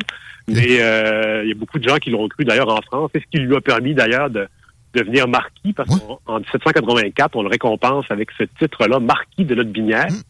Et euh, il va transmettre ce titre-là à son fils, qui, euh, qui va le garder jusqu'à son décès en dix-huit cent vingt-deux. Mais comme il n'a pas eu de, d'enfant mâle, le ouais. titre s'est éteint en dix-huit cent vingt-deux. J'ai vu ça, que ça venait avec une pension. Mais c'est, c'est quoi un marquis, finalement? Y a-t-il des obligations avec ça? Y a-t-il tu sais, un autre titre de, de, de, d'aristocrate comme ça que tu peux me oui, donner, ben, qui n'est pas trop loin? Oui, bien, beaucoup de titres comme comte, duc, euh, baron, c'est des titres de, d'honneur. En général, c'est, c'est, en fait, c'est purement honorifique. En général, ça vient avec des terres. Mais quand il a obtenu le titre de marquis, le, le, le territoire de Lotbinière était en... Mmh. était dans une colonie britannique, on est après la conquête, donc euh, on l'associe à son nom. C'est un statut un peu particulier, un peu bizarre, mais euh, il s'en est fait une grande gloire. Il, s'est, il, il a commandé des armoiries, et maintenant les descendants évoquent encore ça, là, ce, ce titre-là de, de on, marquis. Ah ouais, on y viendra aux descendants, ça m'intrigue. Le temps file quand même, puis euh, pour la bataille des Plaines, lisez sur tous les fronts, Chartier de Lotbinière, vous allez avoir des images que moi, j'avais jamais obtenues autrement. C'est euh, parfaitement jouissif. Mais j'ai, j'ai une question qui me demeure pour avoir étudié quand même le, le, le, le combat, la conquête, tout ça. Par où sont montés les Anglais exactement? Mettons oui. qu'on on parle de la côte Gilmore. Là. Oui, oui, oui. Par rapport à la côte Gilmore, à l'ouest? Ben, c'est intéressant ou parce que le, le projet de troisième lien qui, qui a surgi hier euh, passerait exactement à l'endroit où, où, où Wolfe euh, est débarqué. Donc, euh, ah. c'est vraiment au pied de la côte Gilmore. Euh, okay. euh, quand on est face à la côte, c'est un peu à droite, pas loin de la rampe de vélo qui a été construite il y a peut-être une dizaine d'années. Euh, okay. Donc, c'est ça. Mais il faut, faut faire attention parce que c'est seulement l'avant-garde de, de Wolfe qui a escaladé la falaise. Donc, on parle d'à peu près deux cents hommes. Euh, et ces hommes-là ont surpris le détachement français qui descendait le, le chemin. Et par la suite, les Britanniques ont dégagé leur, le, leur retranchement et sont montés par la côte. Donc, ils ont monté leurs canons puis tous leurs équipements. Oui, oui, oui. Et ils savaient, ils connaissaient ce chemin-là. Souvent, on va laisser entendre que c'est un chemin secret, donc ils sont montés quasiment sur la pointe des pieds. Ah. Mais ils savaient qu'il y avait ce, ce chemin-là, c'était connu, là. Puis le chemin est disparu au fil du temps, puis là, maintenant, ils ont, ils ont, la, ah, la, la végétation euh, voilà. a repris ses droits, puis... Oui, en fait, ben, le, le, le, le, le bout de la falaise qui a été escaladé est encore pas mal resté pareil, vu que c'est, c'est, des, c'est du roc, c'est, ça, ça okay. dure des, des, des millions d'années. Mais le chemin du Foulon, par où ils sont montés, ça correspond à peu près à la côte Guillemard. Euh, peut-être que c'est un peu plus directement, plus droit, là, parce que la côte Guillemard, elle tourne ouais. rapidement pour euh, adoucir la côte, mais à l'origine, c'était une montée directe. Euh, c'est pas, pas, c'est pas passablement le même chemin. Ouais. On parle à Dave Noël, auteur de Sur tous les fronts, Chartier de Lotbinière, je vous le recommande fortement. La correspondance qui euh, est évoquée dans le livre est plus que riche. Le gars interpelle Benjamin Franklin, Alexander Hamilton, la royauté française, des gouverneurs, des nobles, et cetera. Est-ce que on, on a pu trouver des réponses, notamment de Benjamin Franklin? Moi, je suis un peu resté sur ma fin là-dessus. Et où la réponse de, de Benjamin? Oui, oui. C'était plus un, a... un sens, là. Oui, on n'a pas les réponses. Est-ce que Est-ce qu'il y en a? Lui a répondu ouais. assidûment? Ça, j'en doute, parce qu'ils ne sont, sont pas beaucoup fréquentés. Mais Lotbinière espérait vraiment développer un réseau de scientifiques, parce que lui, euh, il faisait de l'astronomie, il faisait pas seulement de l'ingénierie. Ouais. Il y avait des intérêts, des intérêts très variés. Comme Benjamin euh, Franklin, là, tu sais. Exactement. Lui, il a inventé, on sait qu'il a inventé le paratonnerre, il a inventé le foyer à combustion lente, les lunettes à double foyer, et cetera. Ouais. c'est, c'est, à l'époque, on avait des savants comme ça.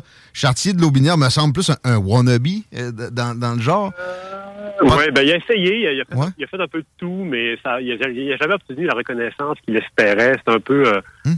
euh, un des nombreux regrets qu'il a eu dans sa vie. Mais un peu Don Quichotte aussi, à un moment donné.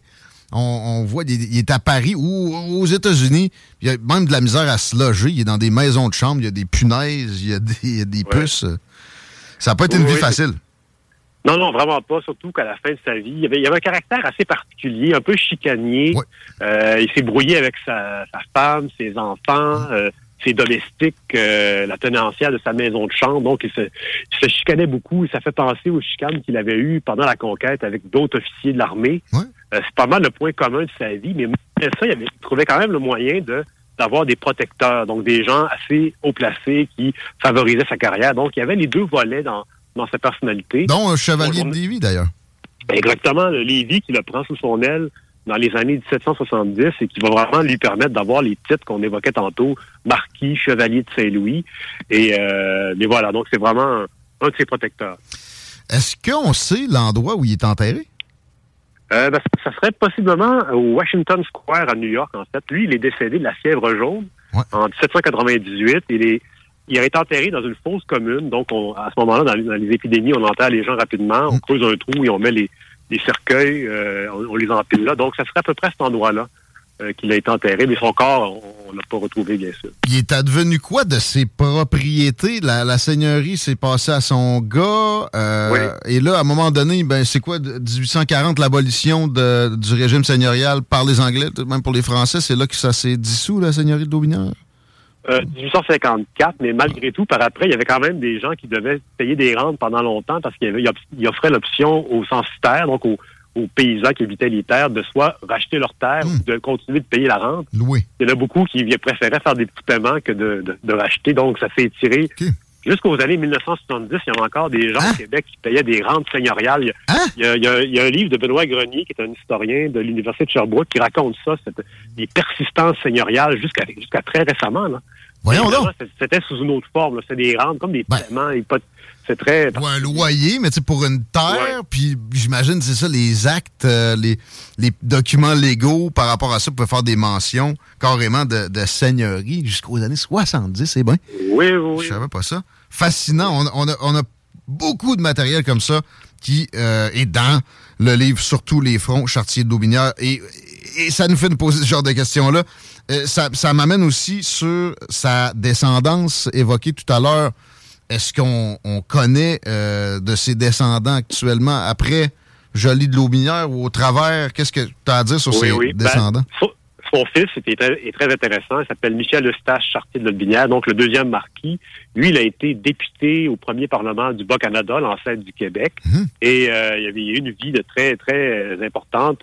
Il est d'ailleurs représenté sur le tableau qui est au Salon Bleu, là, le débat sur les langues, parce que en dix-sept cent quatre-vingt-treize, il avait milité pour le français dans les débats à l'Assemblée. Et euh, lui, il va avoir trois filles qu'on va appeler les trois cannelles, parce qu'elles étaient très minces. Elles portaient souvent des vêtements en rayés. Donc, les trois canettes okay. sont chacune mariées euh, un dignitaire de l'époque. Et c'est pour ça qu'il y a beaucoup de branches qui sont devenues anglophones, qui habitent euh, à Toronto, oh. euh, aux États-Unis. Puis il y a une branche qui va être celle des... qui va marier, me, me dénommer Joly, donc un protestant suisse. Et là, ça va donner la branche des Joly de Lotbinière, euh, qui va mener au premier ministre qu'on connaît.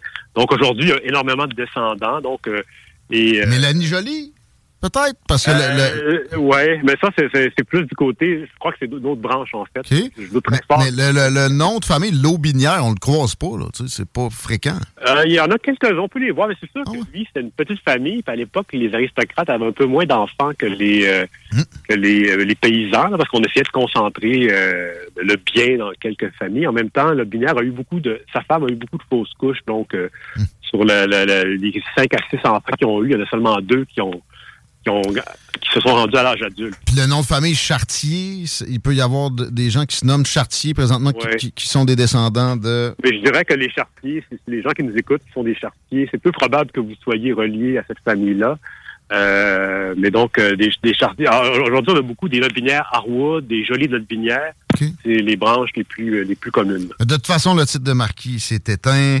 Est-ce que la, la toponymie Dave Noël, auteur de Chartier de Lotbinière, sur tous les fronts, est assez abondante, à ton opinion? Euh, pour l'honorer? Ouais. Euh, bonne question. En même temps, on est moins à l'époque euh, des, des, des, des héros. Moi, c'est ça que j'aime beaucoup de ce personnage-là, c'est qu'il est, il est assez imparfait, donc c'est pas quelqu'un de... qu'on admire, qu'on suit, mais il est très humain. C'est ça que ça nous, mm-hmm. ça nous rend le dix-huitième siècle euh, de l'époque vraiment là, vivant.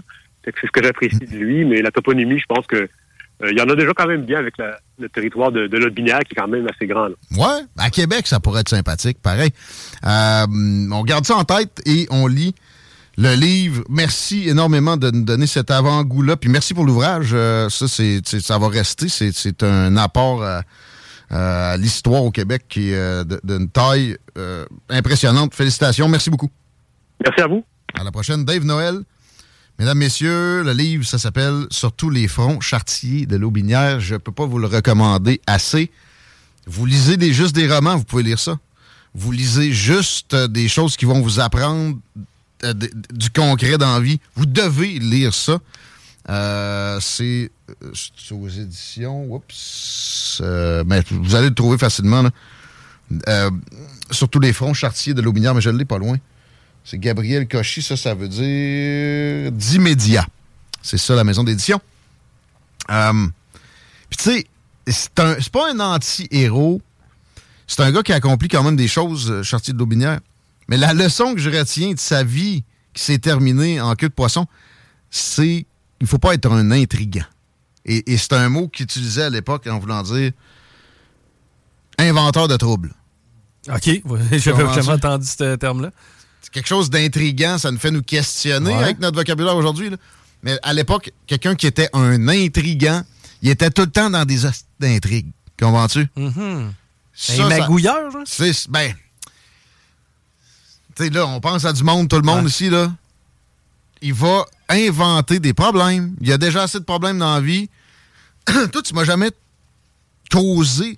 Tu m'es jamais arrivé avec de quoi que j'étais comme moi, mais en combien de temps qu'on travaille ensemble? Cinq ans? Euh, ben, sept ans que je suis à C G M deux, bon, mais quatre tu, ans. Ça m'est jamais arrivé de me dire, de me dire Chris, Chico, ce problème-là devrait pas exister. On a déjà assez de problèmes naturellement comme ça. Ben, j'ai dans la tête que ma job, c'est d'essayer de justement les régler, ces problèmes. Il y, y a des gens dont la personnalité fait en sorte que c'est impossible. Ça va ouais. tout le temps être dans les intrigues. Ce gars-là, son destin aurait été incomparablement, puis sa descendance, puis ce qu'on retient de lui aujourd'hui, deux cents ans plus tard, après son décès, deux cent vingt-cinq ans, ça aurait, ça aurait tout changé s'il avait été juste plus cool. C'était ça son problème. Mais tantôt, tu parlais de romans. Là. Je, je suis zéro un lecteur de romans. Tu le comprendras, je regarde même pas de film. Par mmh. contre, ça, ça m'intéresse en tabarnak. Ah, écoute, là, c'est mon père, il faut que j'y faut que j'y, faut que j'y passe ça. Je prête pas de livre aux intrigants. Mais toi, ben là, il n'y a pas trop de danger. Là. Tu vas l'amener. Ouais. Euh, on s'arrête là-dessus. Les commentaires euh, sont assez sympathiques et vous avez raison. Sérieusement, c'est facile à se procurer. Ça peut faire un méchant beau cadeau de Noël aussi à quiconque... Euh, est amateur d'histoire. Ouh, je répète, de romans. Vous écoutez pas les Tigui, correct, on parle de l'enquête euh, citoyenne sur la COVID. au retour. Les classiques hip-hop, c'est à l'Alternative Radio. À tout prix du polymère. quatre-vingt-seize neuf, The Alternative Radio. Vous écoutez Politique Correct.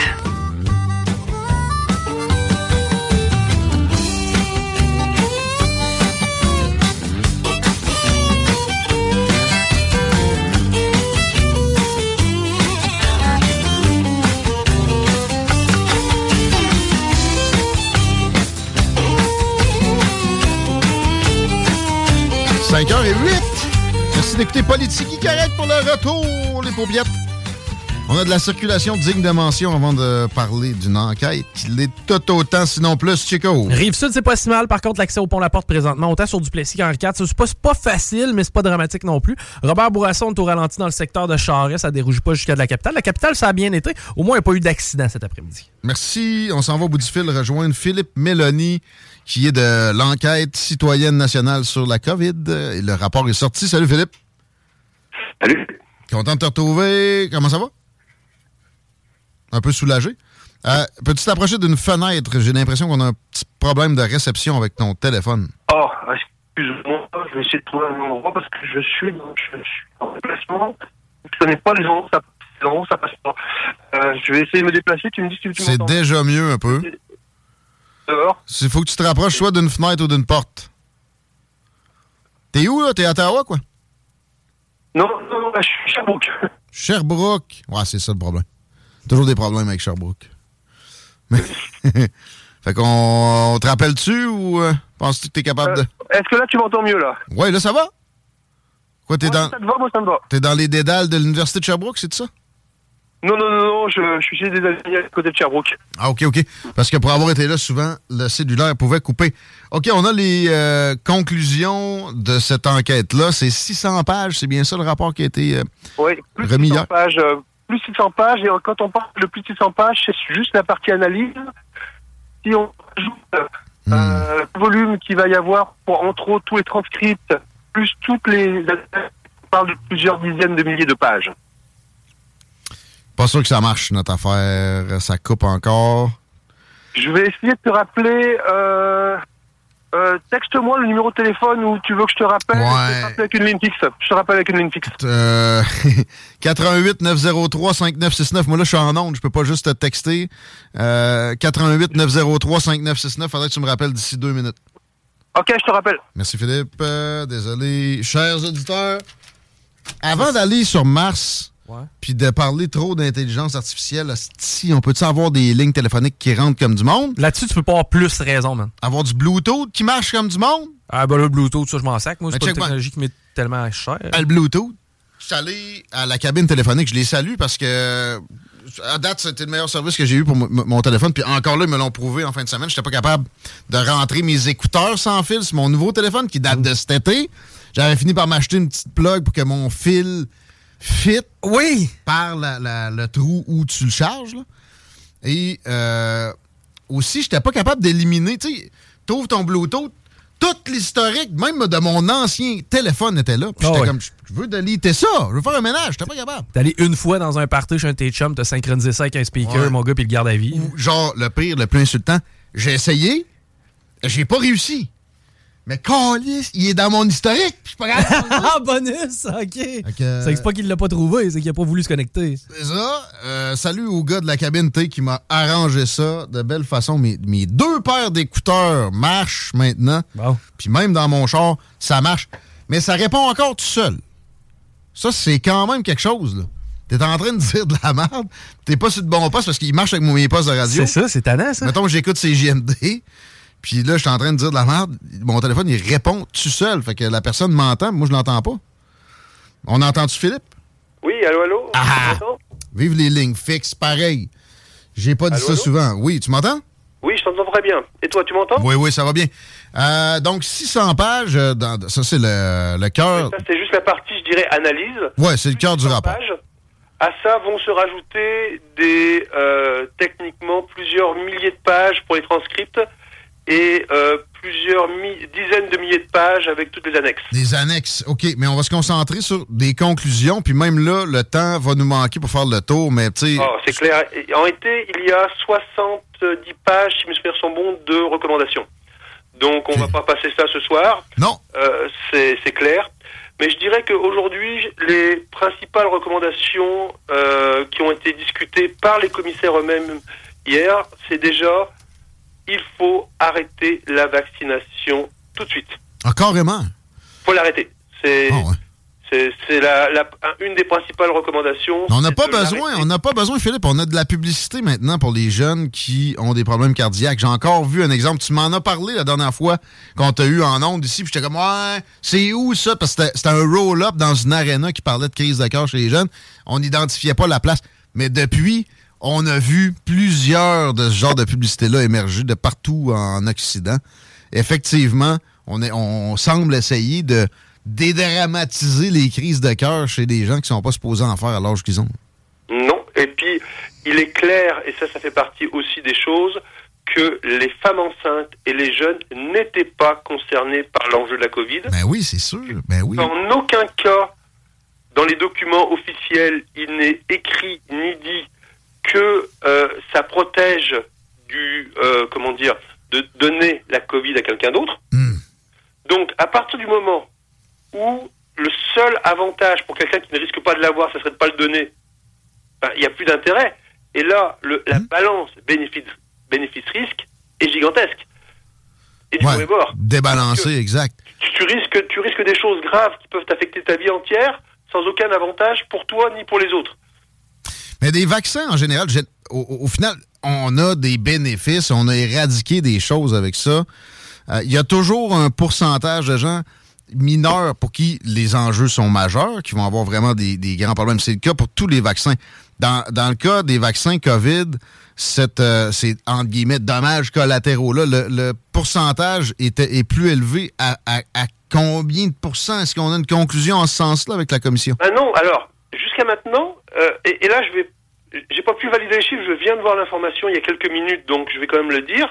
L'Angleterre a fini par sortir des chiffres, et j'ai vu les tableaux, euh, par, euh, donc c'est les chiffres officiels de l'Angleterre, du nombre de décès pendant les dernières années, ouais. par tranche d'âge et par statut vaccinal. Ok. Oh. Et euh, quand j'ai vu ça, ça donne le tournis. Ouais. Je, euh, allez voir sur Internet, là, ça vient de sortir, je l'ai partagé sur ma page Twitter, c'est impressionnant. La, la, la quantité de morts non vaccinées est insignifiante. En, en pourcentage, là, tu sais, oui, si on... en pourcentage. OK, wow.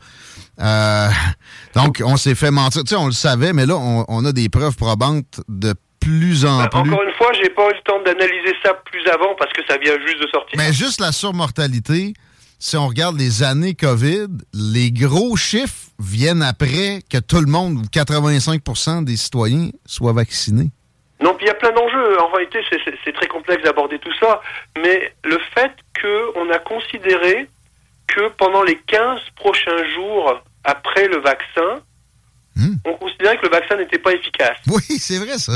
Et donc, oui. les gens qui avaient des enjeux de santé majeurs avant les quinze jours mmh. étaient considérés comme non vaccinés. Oui, ben oui. Mais, mais ça, est-ce que c'était simplement pour, à, ta, à, ta, à ton analyse, pour se camoufler du fait que le vaccin n'était juste pas efficace du tout, puis que le monde souvent la pognait juste après l'avoir été vacciné? Oui, ben, y a, dans les témoignages qu'on a eus, entre autres, si mes souvenirs sont bons, du docteur Raoult, il a absolument expliqué une chose, c'est que euh, même euh, même s'il y avait un potentiel pendant un court laps de temps d'améliorer la situation, ce qui est de moins en moins évident au regard des chiffres, mais quand bien même c'était le cas, pendant les quinze premiers jours, c'était facilitateur. Oui, et, et, et j'ai, je, je sais qu'il y a des études qui allaient en ce sens-là, qui ont été critiquées, mais comme toute étude qui euh, a, a de l'allure, là, c'est, sinon, si c'est pas peer review des critiqués, ça marche pas. Euh, ouais, j'ai l'impression qu'il y a bien du monde qui a pogné ça à cause du vaccin. Puis moi, tu sais, perso, a été moins pire avant mon vaccin. J'ai pogné deux fois COVID. Avant mon vaccin, je l'ai eu, elle était pas si pire. Après mon vaccin, elle était pire. Puis j'ai perdu deux jours aussi. À la deuxième dose où j'ai quand même mais été étourdi. on ne peut jamais définir pour un individu. Statistiquement, ça ne veut rien dire. On peut être le cas sur mille, on peut être le cas Anecdote. sur mille, on peut être le cas sur cent mille. Ouais. Ce qui est intéressant, c'est de voir les chiffres globalement. Ouais. Malheureusement, les chiffres ont changé en permanence et surtout la définition des chiffres a changé ouais. dans les mêmes tableaux. En, en, en, autrement dit, on a, chan- on a bougé les, les postes de la zone des buts quand ça faisait l'affaire de, de, de ce que la J'aime science... En guillemets. J'aime beaucoup l'image. Euh, le cancer est énormément évoqué. Moi, ça, j'ai beaucoup plus de réserve là-dessus. Ah, j'ai jamais vu ça, des cancers fulgurants avant. Oui, oui, il y en avait. Euh, est-ce qu'on Alors, a des données pas. qui émanent de l'enquête nationale citoyenne? Je ne suis pas médecin, je ne suis pas scientifique, donc ce que je peux dire dans les documents que j'ai vus circuler, c'est qu'effectivement, il y a plusieurs médecins à travers le monde qui se plaignent d'une augmentation du nombre de cancers assez considérable, et parmi les raisons qui ont été euh, avancées, entre autres, il a été reconnu par euh, Santé Canada que, effectivement, dans le vaccin, il y a de l'A R N et de l'A D N, ouais. des brins d'A D N, ouais. et entre autres de l'A D N euh, simiesque V quarante, qui est, un, euh, qui est connu pour euh, favoriser les cancers. OK. Donc, euh, okay. le lien aurait... Il y aurait une logique à cause de ça. Causalité. Et c'est ce qui a l'air de ressortir le plus actuellement dans tous ceux qui parlent. Maintenant, c'est toujours le problème qu'on a actuellement. Tout, tout message qui ne va pas avec mmh. le message gouvernemental est systématiquement barré. Ben c'est sûr, votre couverture est à peu près nulle encore là, même si le rapport est, est, est à jour. Euh, on va y revenir, mais je veux, je veux continuer sur des, des conclusions, des, euh, des recommandations. Est-ce que le côté obligation vaccinale est la pire catastrophe dans tout ça? Qu'est-ce qu'il y a eu comme mesure de, autrement de, de plus nocive? Est-ce que c'était les confinements, les masques dans les écoles, exemple? Oui, c'est toujours difficile. C'est toujours difficile de dire qu'est-ce qui est pire, la peste ou le choléra. Euh, donc, je ne vais pas euh, m'exprimer sur ce qui a été de pire. Mais dans, euh, dans, le, dans le, le top niveau? Ou... Ben, effectivement, de toute façon, les mesures qui ont été mises en place ne servaient à rien. Aucun chiffre ne l'a démontré. Il n'y a aucune étude sérieuse qui peut démontrer que les masques servent à quelque chose. Il n'y a aucune étude sérieuse qui peut démontrer que les confinements ont servi à quelque chose. En réalité, en confinant les gens chez eux, on obligeait des gens à vivre ensemble, et donc si un lavait, l'autre lavait. Ben oui, c'est... ça m'est arrivé, moi, ça. On interdit d'aller dehors, alors que c'est l'endroit où on ne pouvait pas le prendre, c'était dehors. Une autre anecdote, tu sais... Moi, euh, une des fois que je l'ai attrapé, j'étais pogné chez nous avec du monde qui l'avait. Si j'avais juste pu aller travailler, j'aurais pu avoir des chances de ne pas le, l'assimiler. Mais là, j'étais à journée longue, vingt-quatre heures, avec les, les microparticules remplies de la patente. Euh, mais, mais... Depuis des siècles, c'est que on, éventuellement, quand on a des gens qui sont très contagieux, on enferme des gens contagieux. Mais enfermer des gens sains avec des gens contagieux, ça, historiquement, je ne sais pas quand est-ce que ça s'est produit. Non, non, c'est la science, Philippe. Euh, les, les critiques euh, sont plutôt de, tranquilles. Ben, c'est justement avec la couverture, parlons-en. Est-ce que, est-ce que quand même, il y, y a des gens qui ont daigné critiquer le rapport, euh, les échos négatifs sur euh, votre euh, travail? Alors, euh, pour l'instant, à ma connaissance, non. Mais maintenant, le rapport inter- intérimaire, on n'a eu aucune critique sérieuse de qui que ce soit. Et okay. quelque part, j'aurais préféré avoir des critiques. Ben parce oui. qu'on aurait pu commencer à discuter. Exact. Ben oui. Je pense que le choix était de ne pas parler de nous parce qu'on amène trop d'éléments de preuve solides avec un travail considérable. Ce rapport-là, à ma connaissance, c'est la première fois de l'histoire que des citoyens décident entre eux de créer une commission mmh. sérieuse avec des avocats, des témoignages sous serment et un rapport d'une si grosse dimension qui apporte tous les sujets, les aspects de santé, les aspects de science, les aspects de société, les aspects euh, business, tout a été abordé dans ce rapport-là. Tout. Mais des universitaires, tu sais, c'est, c'est un travail de... Moi, je dirais c'est comme quatre cinq doctorats ensemble, là, peut-être? Oui, c'est, euh, oui c'est, on, peut, on peut parler de ça. Mettons, mais... mais, mais allez-vous... Le travail qu'ont fait les commissaires est absolument dément. C'est colossal, mais allez-vous le déposer Allez-vous, oui, vous alliez en à des été, universités? Euh, en réalité, nous, ce qui va se passer, là, on, est en train, on vient juste de le sortir. Euh, le rapport, pour l'instant, n'est accessible qu'en anglais parce qu'il s'est fini le matin. Mmh. Donc, euh, on, on, tout le monde peut bien comprendre qu'on tra- ne traduit pas six cents pages en client ciseaux. Donc, on va, on va traduire euh, chapitre par chapitre. Le premier qui va sortir dans les jours qui viennent, on est en train de finaliser ça, c'est euh, ce qu'on appelle le résumé exécutif. Ensuite, on va avoir les soixante-dix pages des recommandations qui vont arriver dans un deuxième temps. Puis après, on va s'y mettre chapitre par chapitre et on va, à chaque fois qu'il y aura un chapitre, il va être mis de l'avant. On va pas attendre que tout ça soit traduit pour le mettre en ligne. Mmh. Pour ceux qui savent lire l'anglais, il est déjà en ligne. Okay. On peut, euh, il va y avoir un I S B N, on va pouvoir acheter le livre directement sur Amazon pour ceux qui veulent acheter le livre. Ça va être une brique, mais on va pouvoir l'acheter. Ouais. Euh, on peut l'imprimer soi-même puisque le document est en ligne. Il peut être lu de manière électronique. Et on a l'intention, parmi les différentes choses qu'on va faire, de remettre des documents, les livres papier qu'on va faire imprimer directement aux personnes clés. Très bien. Euh, là, la, la, la, j'ai, j'ai fait quelques mentions sur la couverture. Vous continuez le travail. Peut-être qu'à un moment donné, sur un chapitre, il y aura des échos. Mais en, en, autrement, tu sais, la, la, la base, c'est qu'on puisse s'en servir plus tard dans une situation similaire. Ça, c'est fait, c'est une réussite. Euh... Je vais reprendre exactement les mots de Ken Drisdall, qui est le euh, commissaire en chef. Okay. Euh, il a dit une chose. Ce rapport, ce n'est qu'un outil qu'on met dans sa caisse à outils ou sur l'étagère, mmh. et il n'aura de valeur que quand des gens vont se servir de l'outil. Mais j'ai l'impression qu'il y aura des commissions avec des conservateurs à la tête de certains États. T'sais, on voit qu'il y a du mouvement vers le populisme un peu partout en Occident. Ça, ça ne saurait tarder en Amérique, en Europe. Euh, je pense que ça va être appelé à être utile plus euh, rapidement qu'on peut penser. Euh, tu parles d'acheter le livre, les... Euh, ça me rappelle que les couvertures qu'il y a eu récemment ne traitaient que du salaire de Preston Manning, qui est à l'origine de la mais, chose. Sais, mais de toute façon, euh, Preston Manning, oui, effectivement, je le connais bien. Je lui parle sur une base régulière. Ouais. Et, et il est comme moi, il est bénévole. Ah bon? Ben là, il, aucun... j'ai vu qu'il y avait, il y avait, il aurait fait deux cent quatre-vingt mille dollars avec ça. Ah ouais? Ben écoute, euh, je sais pas. Je, j'imagine qu'il aimerait bien les avoir lui aussi.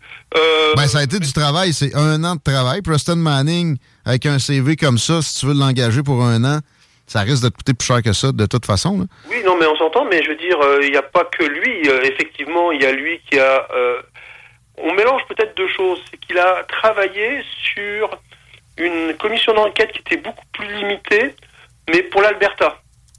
Dans cette ah. commission pour l'Alberta, c'est une commission qui a été demandée par le premier, la première ministre de l'Alberta, qu'il ait eu un salaire, c'est tout à fait probable. Mais c'est autre chose. C'est un petit peu comme si, demain matin, euh, je sais pas, moi, euh, M. Legault demandait à une commission de mettre en place et puis qu'il mettait... Euh, je sais pas, moi, quelqu'un de connu à la tête de cette commission, j'imagine qu'il aura un salaire, et c'est normal. Mmh. Mais là, euh, t'as raison, je regarde de plus près, et c'est effectivement le rapport Albertin donc, pour lequel voilà. il a été rémunéré la comme ça. La commission d'enquête nationale n'a eu aucun financement du gouvernement. Mais je veux juste oh. dire, de, même s'il y en avait eu, il n'y en a aucun des gouvernements. Il y a eu des dons, puis les gens savaient qu'à un moment donné, il y, avait, il y allait avoir des gens à payer là-dedans. Mais, mais non, euh... mais, mais mon point, c'est que les gens à payer, ça a été, on a payé les hôtels, on a payé les avions, on a payé quelques personnes de technique pour des sites web, c'est des ça. Choses comme ça. Mais le travail, de tout le travail qui a été fait, ça a été fait par des bénévoles. Bénévoles. Euh, je répète, tu sais, quatre cinq doctorats, mettons, pour faire une image. Euh, bravo. Puis, euh, même si c'est ça, même si ça avait été rémunéré, c'est zéro le cas. Ça serait pas problématique, c'est euh, non, pathétique, ben, euh, ce traitement-là. En réalité, la question s'est posée parce que on, l'investissement de plusieurs personnes mmh. a été, mais quand je dis majeur, c'est des mois et des mois de ah oui. travail à plein temps. Euh, et quand je dis à plein temps, c'est des fois des douze, des douze heures par jour, et puis c'est des sept jours semaine. Euh, mmh. Quelqu'un a été payé, n'aurait pas été insultant. Ben non. Mais plusieurs personnes... On leur a proposé d'être payés parce qu'ils faisaient un travail à temps plein. Et nombre, nombre de ces personnes-là ont décidé malgré tout de rester avec les autres bénévoles pour faire leur part eux aussi. Donc, globalement, je dirais que quatre-vingt-quinze pour cent du travail qui a été fait a été fait de manière bénévole, et l'argent des citoyens a servi à payer les déplacements des avions des commissaires quand ils allaient... Euh, et je vais même aller plus loin. Certains commissaires qui en avaient les moyens...